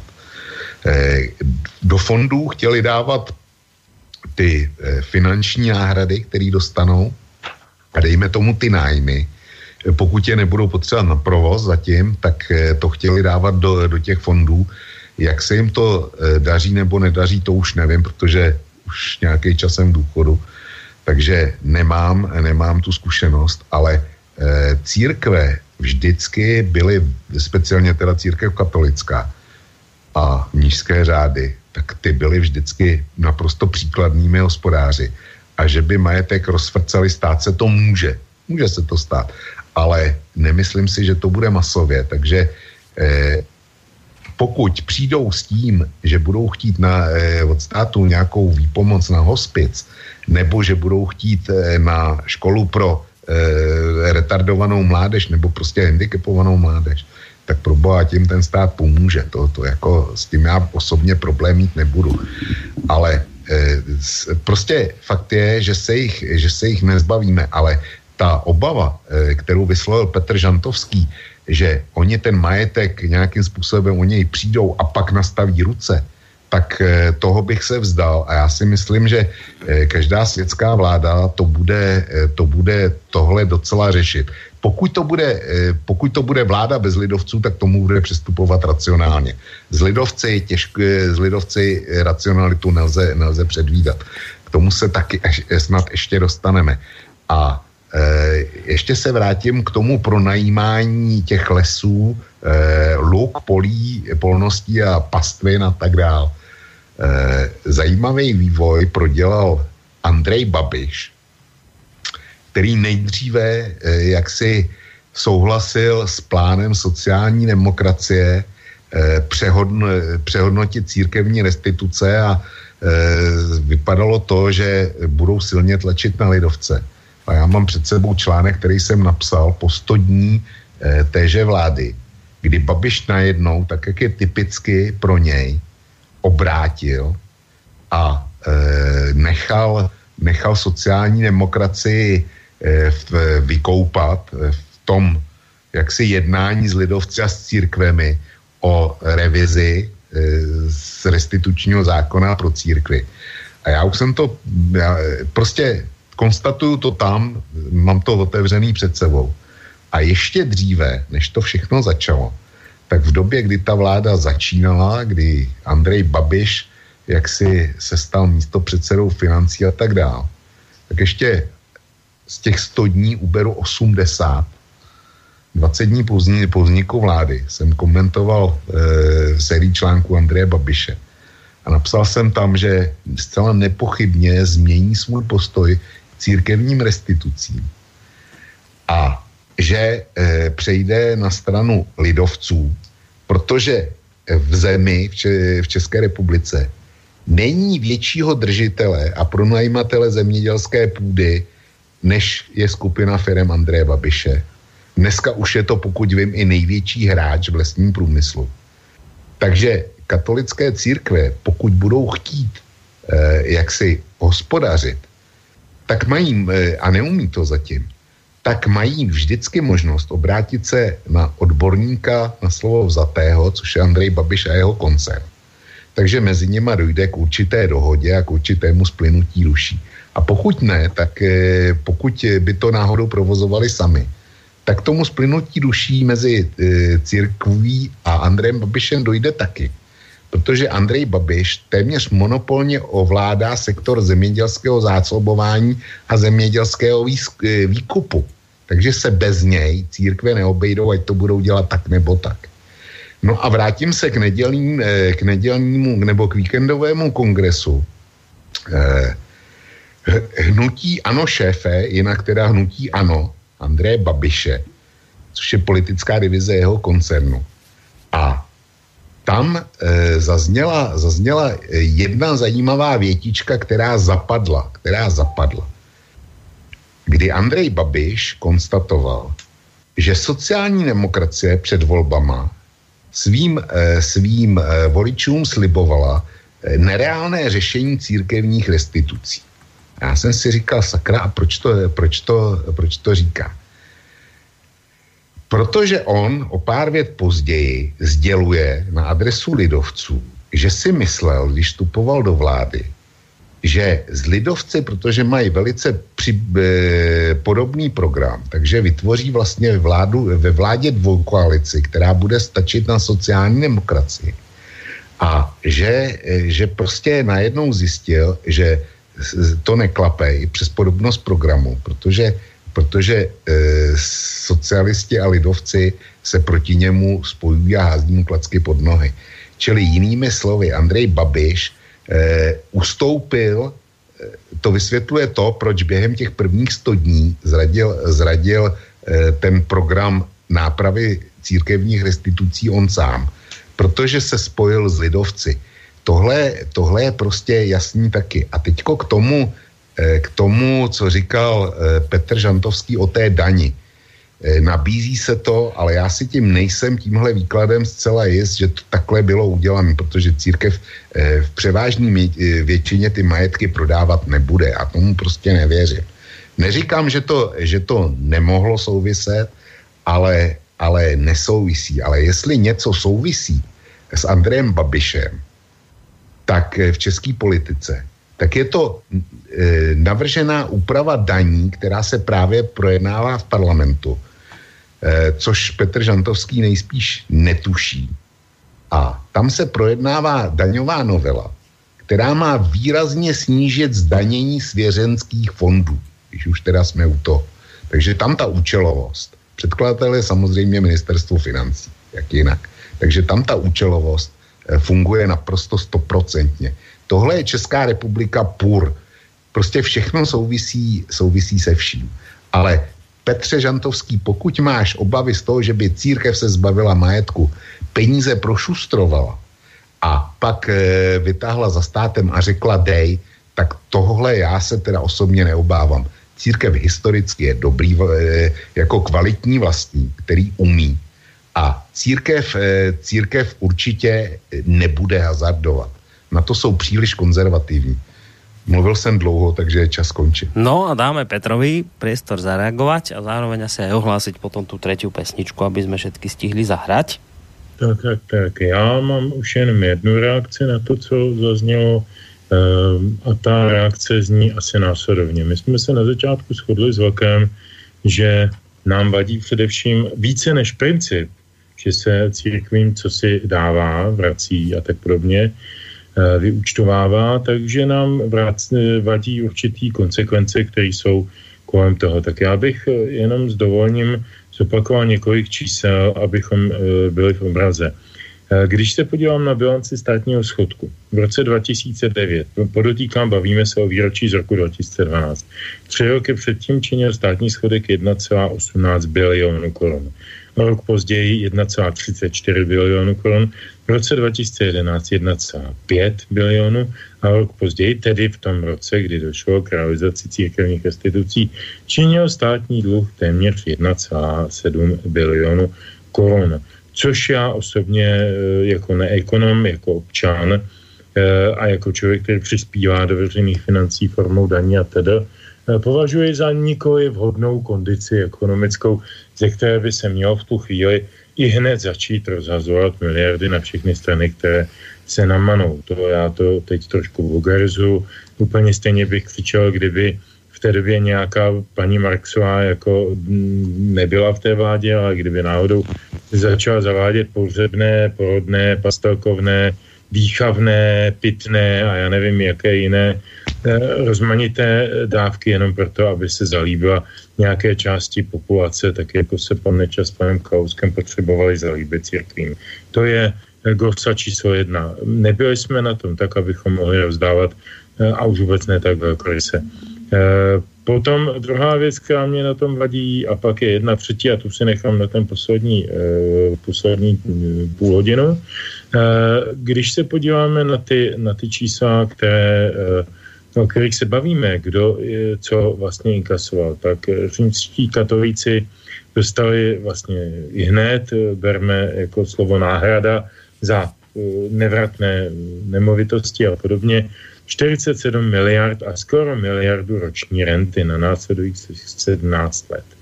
Husiti 3 miliardy náhrad a 115 milionů roční renty. Evangelici 2 a 4 miliardy náhrad a 83 milionů roční renty. Pravoslavní něco přes miliardu náhrad a zhruba 50 milionů roční renty. Legrační tam byl případ takzvané apoštolské církve, která byla registrována státem teprve roku 89, takže jí těžko mohly být po únoru 48, tak jak zněla dikce toho zákona, ukradeny nějaké majetky a působily hmotné škody. A přesto dostala přes miliardu náhrad. Já nevím za co, ale dostala je. Uh, ani ústavní soud s tím nic neudělal, všechno potvrdil, všechno odklepl. Všude asi ta, ta chobotnice měla svá, svá chapadla. No a tahle ta apoštolská církev, to jsou ta letniční hnutí různá, eh, Kristova církev, voda života a podobně. Pokud eh, to, já nevím, jestli to na Slovensku působí, tam je větší katolický eh, potenciál. Tohle to jsou spíše takové lehce, lehce eh, heretizující hmm. eh, skupiny. Tak dostali, dostali 50 milionů roční renty. Podotýkám, že tou dobou, tedy v roku 2011, vykázali 180 duchovních a 5000 věřících. Na těchto 180 duchovních a 5000 věřících dostali 50 milionů roční renty na 17 let.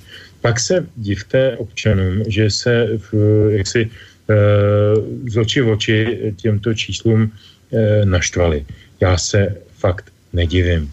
A pak mám ještě jeden argument, který bych si chtěl nechat opravdu jako zvlášť, protože je úplně hmm. nejzásadnější ze všech, který jsem vyslovil.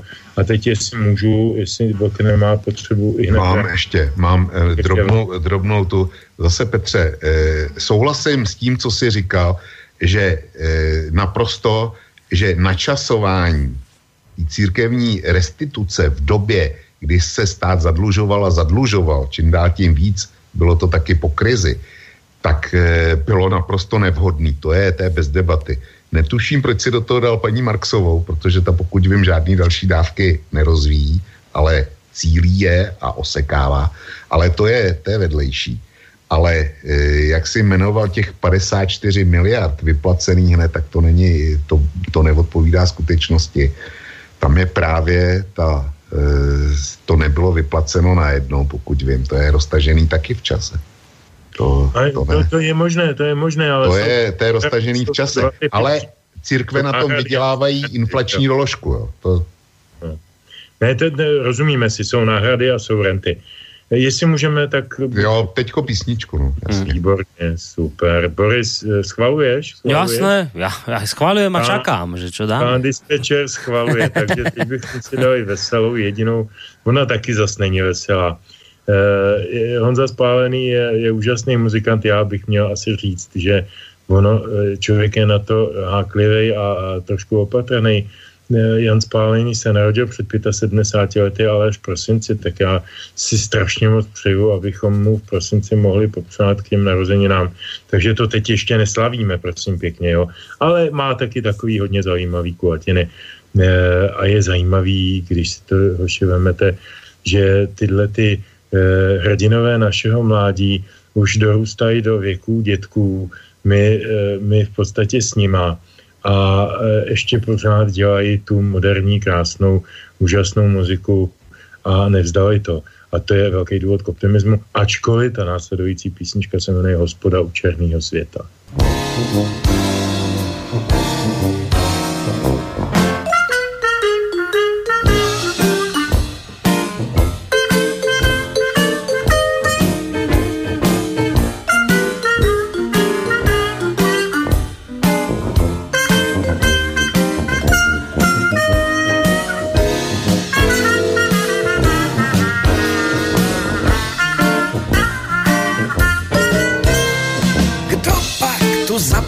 černý rukavice? Hospodě u černýho světa, kdo pak tu zapomněl černý rukavice? Pět prstů maj, o žádnej více. Z kuchyně voní amoleta,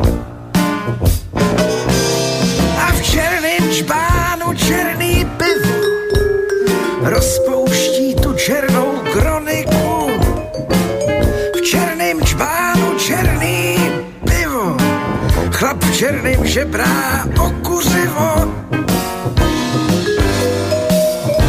A já jsem lichej ze zvyku, jsem lichá a černá, která nevyhrává tak nesázej na tu ruletu. Jsem lichá a černá, která nevyhrává. Já jsem od úřadu špatná zpráva. A bez zalejvání nekvetu. Vem si ty černý rukavice, který jsi tu včera nechala. Možná ti slíbím do třetice sám. Že budu anděl bez mála, jenže v té hospodě u černýho světa tam není klima pro anděly,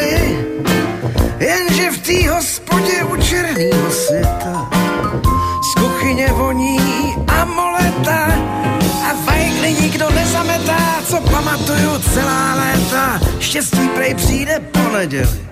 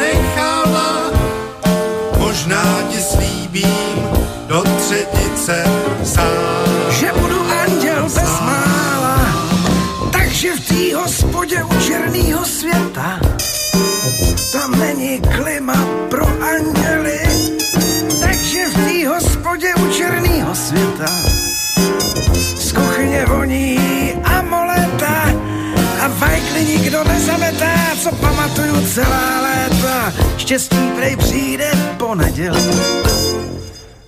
Tak to bola tretia pesnička od Jana Spaleného, ešte nás čaká jedna, lebo máme pred sebou takú slabšiu polhodinku. Bavíme sa o cirkevných reštitúciách eh, spolu samozrejme s Petrom Žantovským a s Vokom. Eh, Ja ešte predtým teda ako sa pustia títo páni do tej záverečnej polhodinky, chcem povedať takú vec, že tak ako aj písal Jano zozvolená, my tu na Slovensku nie všetci samozrejme, je tu veľké množstvo ľudí, veľmi veľké, toto je naozaj na Slovensku asi aj citlivejšia téma, téma ako u vás v Čechách. Ale sú na Slovensku ľudia, ich dosť, ktorí sa k tej, eh, k tým reštitúciám v Čechách stavajú naozaj tým spôsobom, ako som to vnímala ja, že jednoducho dobre stojí to peniaze, ale v konečnom dôsledku vám to prinesie vlastne odluku cirkvi od štátu, aj keď teda opakujem, niektorým na Slovensku sa z toho ježia všetky chlpy na tele, ale je veľa ľudí, ktorí toto vnímajú ako pozitívnu vec. A prečo to chcem povedať? Eh, Aj kvôli tomu, lebo ja teda neviem, či sa niečo na tom zmenilo, ale donedávna to ešte bolo tak. Ak sa niečo zmenilo, tak budem rád, keď ma niekto opraví, ale donedávna to bolo tak, že, a možno dodnes je, že napríklad e, na Slovensku sa výnosy z kostolných zbierok nezdaňujú, rovnako sa nezdaňujú príjmy zo všetkých církevných úkonov, rovnako sa nezdaňujú e, príspevky, ktoré plynú registrovaným církvám a náboženským spoločnostiam zo štátu. Rovnako sa niekde nezdaňujú ani, e, ani zkrátka, keď obec v nejakej obci je nejaká církevná budova, ako napríklad kostol, tak obec má právo znížiť alebo, alebo úplne církvám opustiť, odpustiť miestnu daň, čiže niekde sú aj úplne odpustené církevné dane za, za budovy, za pozemky. A takisto štátne dotácie, ktoré dostávajú cirkvi od ministerstva, tak tie sa všeobecne nezdaňujú. Zároveň, keď sme sa tu bavili o školstve, tak donedávna bola taká situácia, ja opakujem, neviem, či je dodnes, ale viem, že takáto situácia bola, že napríklad v školách, kde je mm, náboženské vyučovanie, tak na takúto hodinu nemohla prísť, to Petr bude vedieť ako učiteľ, teda neviem, či sa to robí aj na vysokých školách, ale chodia na hodiny hospitácie, takzvaná kontrola, že čo sa vlastne na tej hodine deje, ako sa to vyučuje. No na Slovensku je to tak, že na takéto hodiny e, náboženskej výchovy na základných školách nemá právo prísť e, nikto zo školy. Jedine teda na takúto hodinu má právo prísť ako, ako na hospitáciu jedine osoba poverená církvou, alebo teda školská inšpekcia, riaditeľia, alebo teda učiteľia z tej danej školy takúto hodinu kontrolovať nemôžu. Toto sú tie veci, ktoré som len tak v rýchlosti zhrnul, ktoré mnohým ľuďom aj na Slovensku vadia. A práve preto viem, že mnohí to tak vnímali, že sa tak ako trošku vzhlíželi smerom k Českej republike, že tam už teda by toto malo byť do budúcna odstránené. Vy vravíte, že teda nie, že tak ideálne to nie je. Ja si možno trošku v tomto smere český národ idealizujem, keď Petr Žantovský hovorí o tom, že môže sa celkom ľahko stať, že keď sa peniaze vlastne, ktorú církvi dostali minú, tak prídu opäť na, na, nastrčenou rukou. No ja som si vás možno trošku idealizoval, čakal by som, že v Českej republike za toto bude nejaké všeobecné národné e, povstanie a jednoducho, že takéto niečo by ste nepripustili, keďže už som vás označil za národ, ktorý zrovna nepatrí v Európe k tým najveriacejším, takže som očakával, že tu by ste sa asi nejakým spôsobom vzbúrili. Ale chcel som sa ešte spýtať predsa len jednu otázku Petra a potom samozrejme nechám vám dvom priestor. Uh, či, teda Vlka. Uh, Vlčko, ty si hovoril, že uh, kde si v úvode relácie, že taký ten prímer s, s, s moslimami, že asi nie je celkom správne uh, sa zbaviť, uh, alebo, teda presadiť úplnú círku, odluku církvy od štátu, lebo že tým, keby sme takúto odluku presadili, tak by akoby, tak som to aspoň pochopil, tak by akoby štát stratil e, dohľad nad církvami. No ale na druhej strane hovoríš, že, že tým, že napríklad v školách uh, nebudú dostávať po odluke keby nedostávali normatívy zo štátu, takže to neznamená, že štát nemá právo ich kontrolovať. Tak tomuto celkom nerozumiem, že prečo si myslíš, že keby došlo k totálnej odluke cirkvi od štátu, prečo myslíš, že by už štát nemal právo e, cirkvi nejakým spôsobom kontrolovať? Ja skúsim taký prímer zase dať k nám ja neviem, k slobodnému vysielaču, tak my tiež od štátu nič nedostávame a napriek tomu má štát e, právo nás kontrolovať a v prípade, že niečo nerobíme e, v intenciách zákona, tak nás aj trestať ako nejakú súkromnú firmu. Celkom tomu nerozumiem, prečo po odluke štátu od církvy, alebo teda církvy od štátu by e, zrazu církvy mali mať úplnú slobodu v, čom, v tom, čo robia. Ja si myslím, že štát by ich aj tak mal ďalej a mohol ďalej kontrolovať, nie? To já, já jsem na to četl eh, jakési pojednání, bohužel jsem si ho neuložil, ale tam bylo vysvětlováno, že odluka církve, právě bylo to vysvětlováno na, na, na příkladu těch muslimských komunit a e, stát může kontrolovat jenom to, co je v jeho kompetenci. To znamená, pokud máš teologické fakulty, e, vysoký škol, tak tam jistě nějaký teda hm, dohled Eh, státu v nějaký minimální míře funguje, ale pokud to bude, eh, pokud by to bylo v úrovni nějakého soukromého, soukromého školství nebo eh, školství, kvaziškolství v systému církve, v systému církve, tak na tou církví stát už dneska, pokud se odloučí, tak stát na ní ztratí jakýkoliv dohled a jakýkoliv výkon svých práv.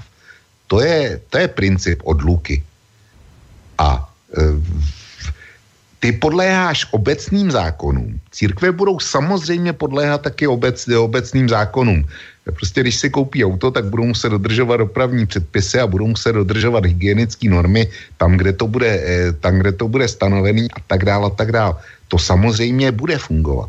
Ale stát e, měl, e, schvaloval e, církevní stanovy nebo, já nevím, nějaký pořádky a tak dále. Stát dokonce nedokázal, nedokázal zrušit ani takzvaný kanonický právo.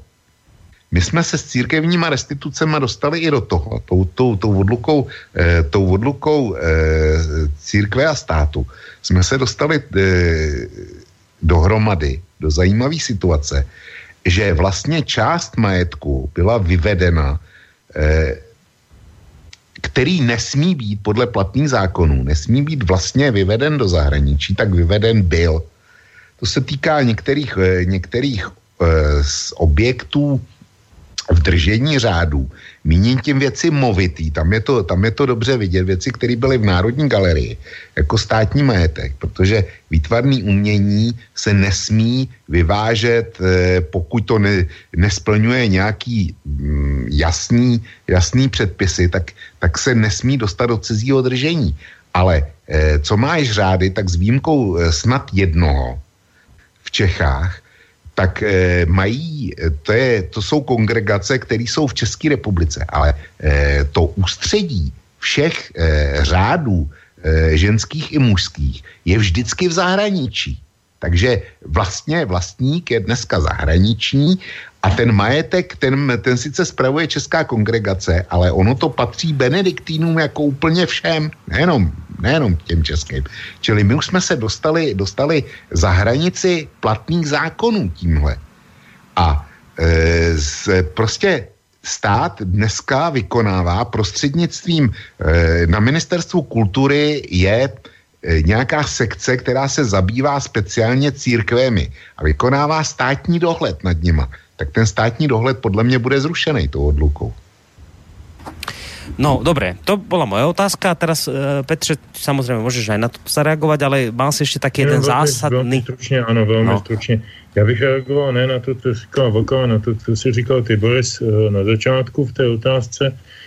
To srovnání vysílání třeba slobodného vysílača státu a jejich vzájemného vztahu a nároku či nenároku na nějaké vzájemné Eh, vzájemné na, eh, jaksi, jaksi eh, požadavky, nebo finanční, hmm. nebo, nebo jiné praktické.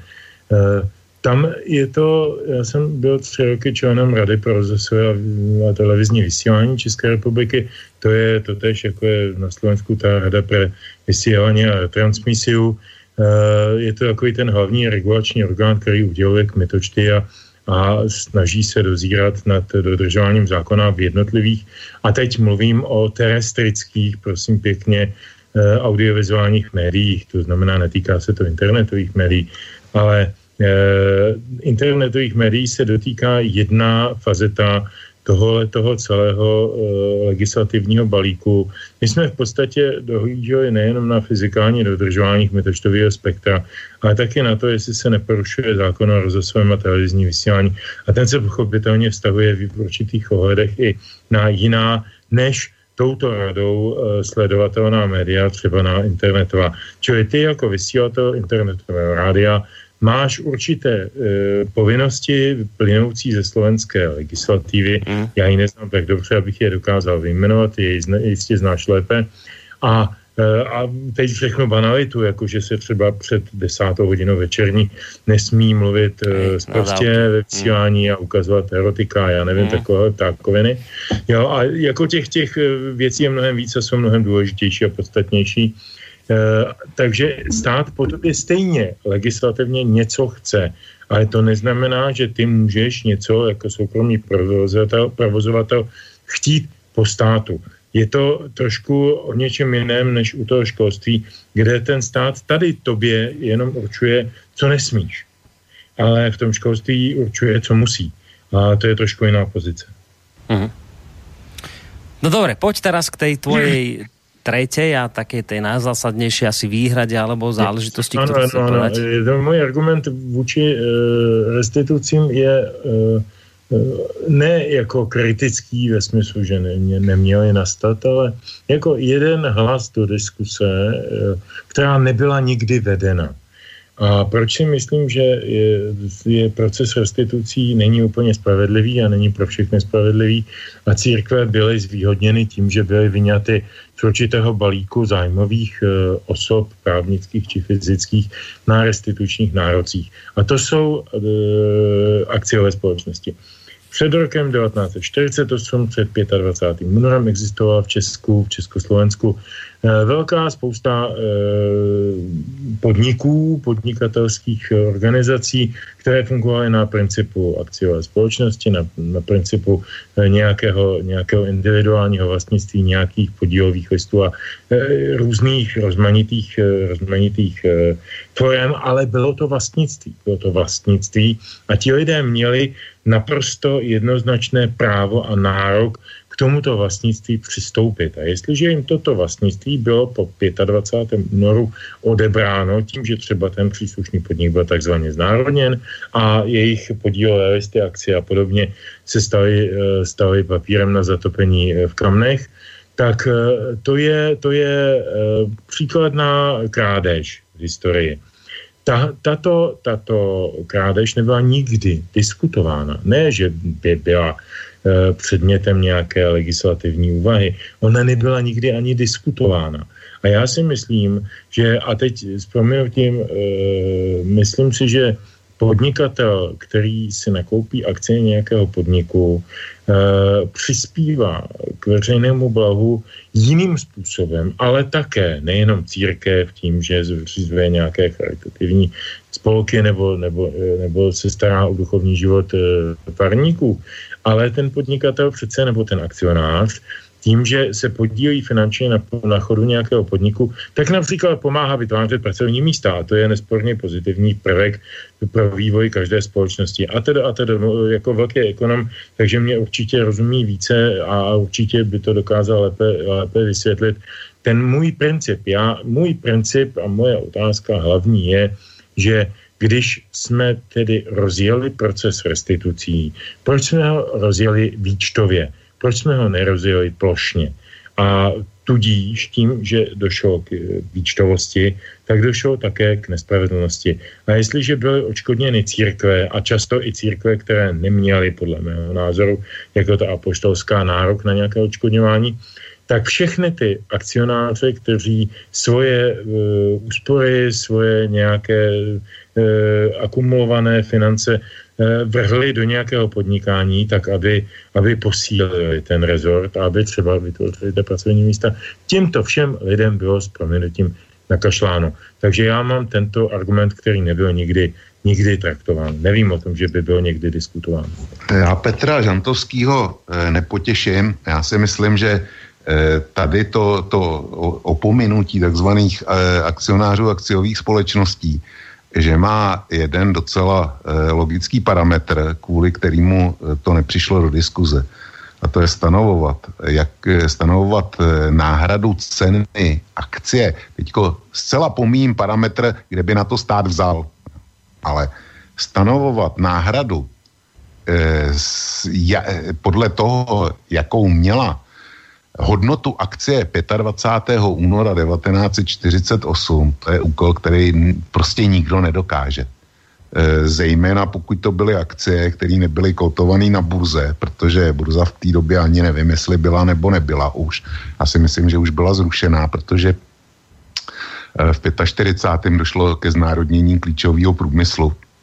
To znamená, že ty velký kotované podniky, ty prostě už patřily státu a a ty maličké akciovky, eh, o nich eh, nebyly veřejný data, tak podle mě nešlo dohledat. To, to, jako, to, byl, to byl neřešitelný úkol, eh, který, který nebo při kauza, která kdyby se byla otevřela, tak by bylo došlo k obrovskému množství dalších a dalších zlodějen.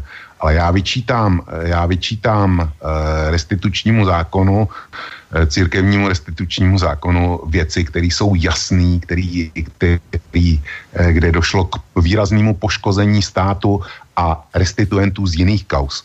Došlo k tomu, že například církve dostaly asi čtyřikrát nebo e, čtyřikrát až šestkrát víc, e, pokud e, dostávali finanční náhradu za pozemky, kterým nemohly být vydány, než, do, než dostali osoby jaksi podle těch prvních restitučních zákonů. To je, to je něco, co je skandální, co, co je nepřípustný. To je jeden bod. Druhý bod je, že ten, že jaksi Eh, si tvůrci zákona vůbec nevzali eh, poučení z prvních církevních restitucí, které pro, pobě, proběhly u nás eh, ještě za federace těsně po listopadu, kdy je znám pří, případ Voršilek, řádu Voršilek v Praze, kterým byla naprosto neoprávněně, neoprávněně vydána nová budova Národního divadla v Praze plus přilehlý pozemky, ačkoliv voršilky museli dobře vědět, že jim to, že jim to nepatří. Záhy se to zjistilo, že to není pravda. Ale nikdo ne, nebyl mocen, nebo tehdejší vláda nebyla, nebyla mocná, schopná ne, eh, toho, aby to okamžitě napravila, žalovala to u soudu a získala to zpátky, takže Národní vedlo to před časem, e, tuším za 150 milionů nebo za kolik, muselo kupovat zpátky to, co, to, co mu patří a to, co bylo v držení státu. Naprosto skandální. Z tohohle si nikdo nevzal nevzal po poučení a naopak ten zákon byl dělán zcela vědomně, eh, nesmyslně, zejména v nastavení lhůt. Eh, církve podali řádově 90 tisíc eh, nároků na budovy a bylo to asi v 8 tisících eh, jaksi podáních, tam bylo specifikováno 90 tisíc budov. A zákonodárci to nastavili tak, že čas, čas na přeskum těch požadavků byl půl roku půl roku. A když to, eh, to už řešila teda nová vláda a když eh, poslanci, eh, jo, mám to před sebou, naš, církev podala 4152 žádostí o vydání 89 308 pozemků a 1708 staveb. A přeskum na to stát měl ze zákona půl roku. Když se proti tomu e, začali poslanci eh, sociální demokracie bouřit a chtěli to natáhnout minimálně o půl roku, tak eh, Pavel Bělobrádek, eh, jaksi šéf koaliční strany, která má rezort kultury a která měla dbát na to, aby všechno proběhlo podle, eh, podle práva, aby stát nevydal nic navíc, protože eh, oni snad zastupují, když jsou ve vládě, tak zastupují zájmy státu tak eh, ten, ten to komentoval, když eh, to prodlouží, tu žádost o to prodloužení, tak on, on prohlásil, tak já k tomu nevidím žádný důvod a uvidíme, jaké budou argumenty. Ale já proto žádný důvod nevidím. Konstatoval, cituju, eh, cituju, co řekl podle agentury ČTK Pavel Bělorádek tehdy, a ministrině spravedlnosti zahnutí ANO, Helena Válková, ta zase ČTK sdělila, budu citovat, že takový návrh nepatří mezi priority jejího rezortu a není to téma, kterými by se chtěla zabývat a její rezort. Takže pro ní není nějakých teda, já nevím, celkově náhrady ve výši přes 130 miliard korun, tak ono to pro ní není, nebo pro tehdejší ministrině za ANO a tudíž pro hnutí ANO, to nebyl, e, to nebyl e, priorita pro rezort spravedlnosti. Na tím člověku e, jaksi e, stojí rozum, ale to ještě není všechno. To tady mám, to tady mám ještě lepší věc. Církve, eh, jak si dneska, nebo to, co já vidím na tom jako vůbec největší zlo a, a neváhám použít slovo podlost, tak e, církve, e, jak už tady bylo několikrát řečeno, ta restituce se skládá ze dvou složek. Ze složky e, naturální, to znamená tam, kde ty nemovitosti můžou být vydány, byly vydány, tam, kde to nejde, tak tam dostali peníze. Tomu principu každý rozumí. Nicméně, co udělali církve? Církve okamžitě začali podávat u soudů eh, napadat, napadat vlastnictví nemovitostí, na něž se církevní restituce nevztahovaly. Ale jde o pozemky a budovy, které církvem, církví někdy dříve patřily, ale stát je později převedl do majetku obcí. A církve začaly v mnoha případech podávat návrhy na e, to, aby soud rozhodl o tom, že ten převod státu třeba na obce, protože to o, o to jde, tak že ten převod byl nelegální. Já si neumím představit, jak stát, když rozhodne o převodu svého majetku, si počíná nelegálně. Sorry, to, mi, to je něco, to je stejný, jako, jako když mi někdo řekne, že si mám, že si mám představit e, šestou dimenzi. My známe tři, prej, prej jsou čtyři, pět, ale šestou dimenzi, že budeme mít šestidimenzionální prostor. To je, to je záležitost, kterou já si představit neumím. A e, došlo k tomu, že ty žaloby jsou skutečně podávaný a tehdejší generální sekretář České biskupské konference, už zmíněný Tomáš Holub, dneska bohužel teda plzeňský biskup, to komentoval mm, slovy, že církev tyto žaloby podává preventivně tehdy, když má za to, že jí kdysi majetek byl státem převeden na obce nelegálně. Jo, to je, eh, oni napadli, napadli spoustu, spoustu eh, nebo žádají aby soud rozhodl o vrácení majetku, za který oni dostali už fina, nebo dostanou finanční náhrady. To je, e, to prostě oni chtějí ten majetek vlastně, vlastně dvakrát. Jo. To je, a ty soudy běží. My jsme se do, dokonce už dobrali takový absurdity, že po jedné obci ve středních Čechách žádala eh, řád, tuším premonstrátu, ale nechci jim křivdit, jestli to byl nějaký jiný, ale myslím si, že premonstráti. Žádali o vydání velkých pozemků od jedné obce a ta se tomu bránila, říkala, vy na to nemáte nárok a ten, te, oni se tvrdě soudili, ale soudili se do okamžiku, než advokát eh, postižený strany u soudu vytáhl doklad, který náhodou našel v archivu, že ten řád to prodal za války mm eh, jednotkám SS na vojenské cvičiště, že za to dostal zaplat, eh, zaplaceno. Tak v Turánu, v Turánu eh, tu žalobu okamžitě stáhli a podali návrh na smír, že se chtějí dohodnout s tou obcí. Takže my jsme se, my jsme se dobrali takovýchhle konců. Čili církvi nestačí to, co jí bylo vydáno, vydáno teda výčtově, majetk, majetky, budovy, polnosti a tak dál. Nestačí peníze. Oni žalujou i majetky, o kterých si myslí, že, že jim patří, ačkoliv na ně nemají nárok. To, je, to jsou církevní restituce v Čech. Ale však podľa toho zákona oni môžu žiadať len to, čo im bolo po 48. zabraté, nie? Však ako to, to nerozumiem. Ako to, však to potom Borisy, sa... Borisy eh, ano, to říká zákon, ale oni si našli kličku. A skutečně se to řeší. Mimochodem k tomu už se teda dneska nedostaneme. E, to, co jim, ty si řekl klíčovou větu, co jim bylo zabraté po roce 48, ale my už jsme se dobrali toho, že oni vlastně prolamujou i 25. únor a někdy dokonce někdy dokonce, já, mám, já to mám v jednom článku na kose, eh, oni prolamují dokonce i první pozemkovou reformu republiky Československý z roku 1918. Ale však to, ale, ale to idú mimo zákona, ktorý je, ako to, no jo, no, ako ale, to môže ale byť? Ten zákon je napsaný tak, že i tyhle, tyhle excesy jsou možné. Je, čiže sú tam nejaké diery v zákone, ktoré oni využili, no, hej? No, mrzí ma teraz, že musíme končiť, ale už sa nás čas naplnil pre túto reláciu a to nám tak naozaj stačí akurát na ohlásenie záverečnej pesničky. Ale ak má k tomu ešte pár slov e, Petr, tak jasne môžeš samozrejme a potom dáme tu záverečnú pesničku a rozlúčime sa. Tak jenom opravdu jedna věta k tomu, co říká Vlk. S většinou toho, co říká, souhlasím. E, s jedinou věcí nesouhlasím. Srovnání e, oceňování podniků, akcí, cen akcí, cen jednotlivých segmentů vlastnictví movitého, nemovitého majetku církví nebo, nebo akciových společností e, v roce 48 a v roce, v roce třeba 2012 Eh, je podle mě úplně stejně komplikované, protože eh, nějaký majetek měl i církevní, měl v tom roce 48 nějaký, eh, nějakou cenu, která se dneska odhaduje opravdu velice složitě. A, a, a všichni, kdo se na tom podíleli, na tom vyčíslování toho, toho restitučního nároku se shodli na tom, že se jednalo o nějaké aproximativní čísla.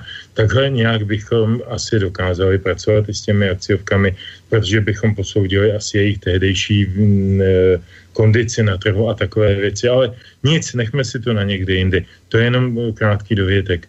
Pokud mohu tedy poslední písničku ohlásit, e, ohlásím ji e, trošku s dvojím smutkem, krom toho, že končí dnešní eh, dualog, což je pořad, který mám rád a moc rád v něm povídám a slyším všechny ostatní, tak tahle ta písnička, která je skutečně koncipovaná jako závěrečná, jmenuje se Zatím hodně pus, zpívají sice Honza Spálený a jeho kapela, ale složila ji Zuzana Navarová, což byla česká mimořádná česká folková zpěvačka, autorka, textařka, eh, v podstatě v okamžiku, kdy odcházela z tohoto světa na svět jiný a eh, vyjadřovala tím svůj eh, postoj k tomu okamžiku a k těm všem věcem osudovým.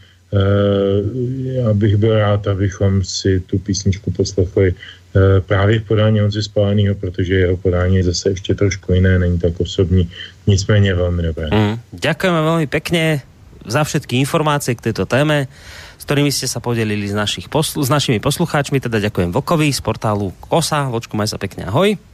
No, já přeju všem dobrou noc a děkuju, děkuju tobě, děkuju Petrovi. Dobrou noc všem. Dobrou noc a dobrou noc aj tebe, Petře, maj sa pekne, ahoj. To byl Petr Žantovský. Stejně děkuju všem jmenovaným, i sobě děkuji, i Vlkovi, i tobě a hlavně posluchačům, že to s náma vydrželi. Takže kto ti jiný poděkuje, keď si nepoděkuješ sám, presne tak. Tak, tak. Petr Žantovský, mediálny analytik, vysokoškolský pedagog sa tam s vami takisto lúči. Lúčim sa s vami aj ja. E, dáme si záverečnú pesničku no a vidím, že teraz sa mi tu nahrnulo obrovské množstvo mailov. Žiaľ, musíte písať skôr trošku, lebo relácia sa končí, takže možno snáď niekedy na budúce. Uh, posledná pesnička od Jana Spáleného. Majte sa pekne. Dobrú noc.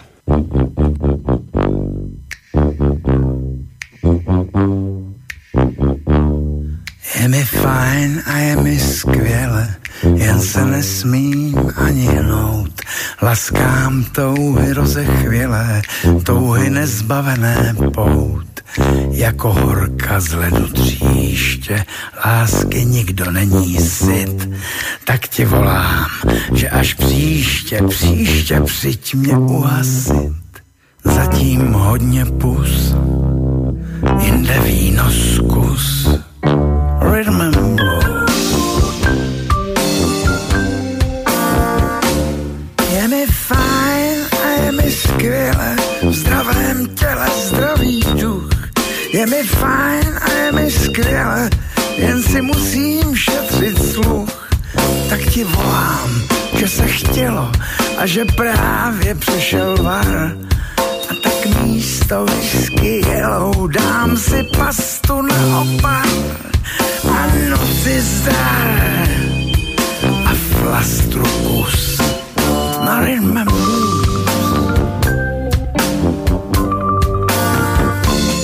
Je mi fajn, ať není hůře, k nohám pes mi přilech, ach. Je mi fajn a tý svý hůře, řekni, ať mě vynechá.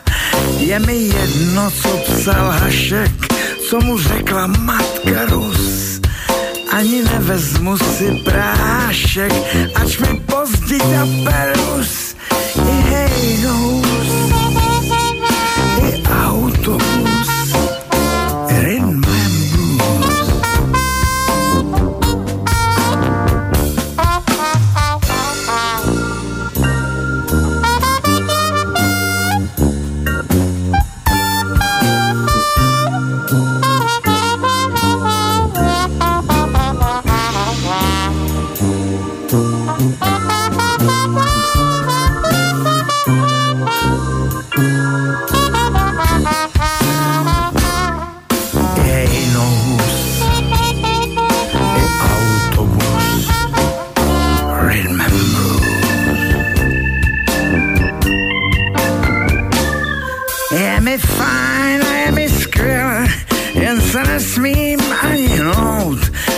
Laskám touhy rozechvělé, touhy nezbavené pout.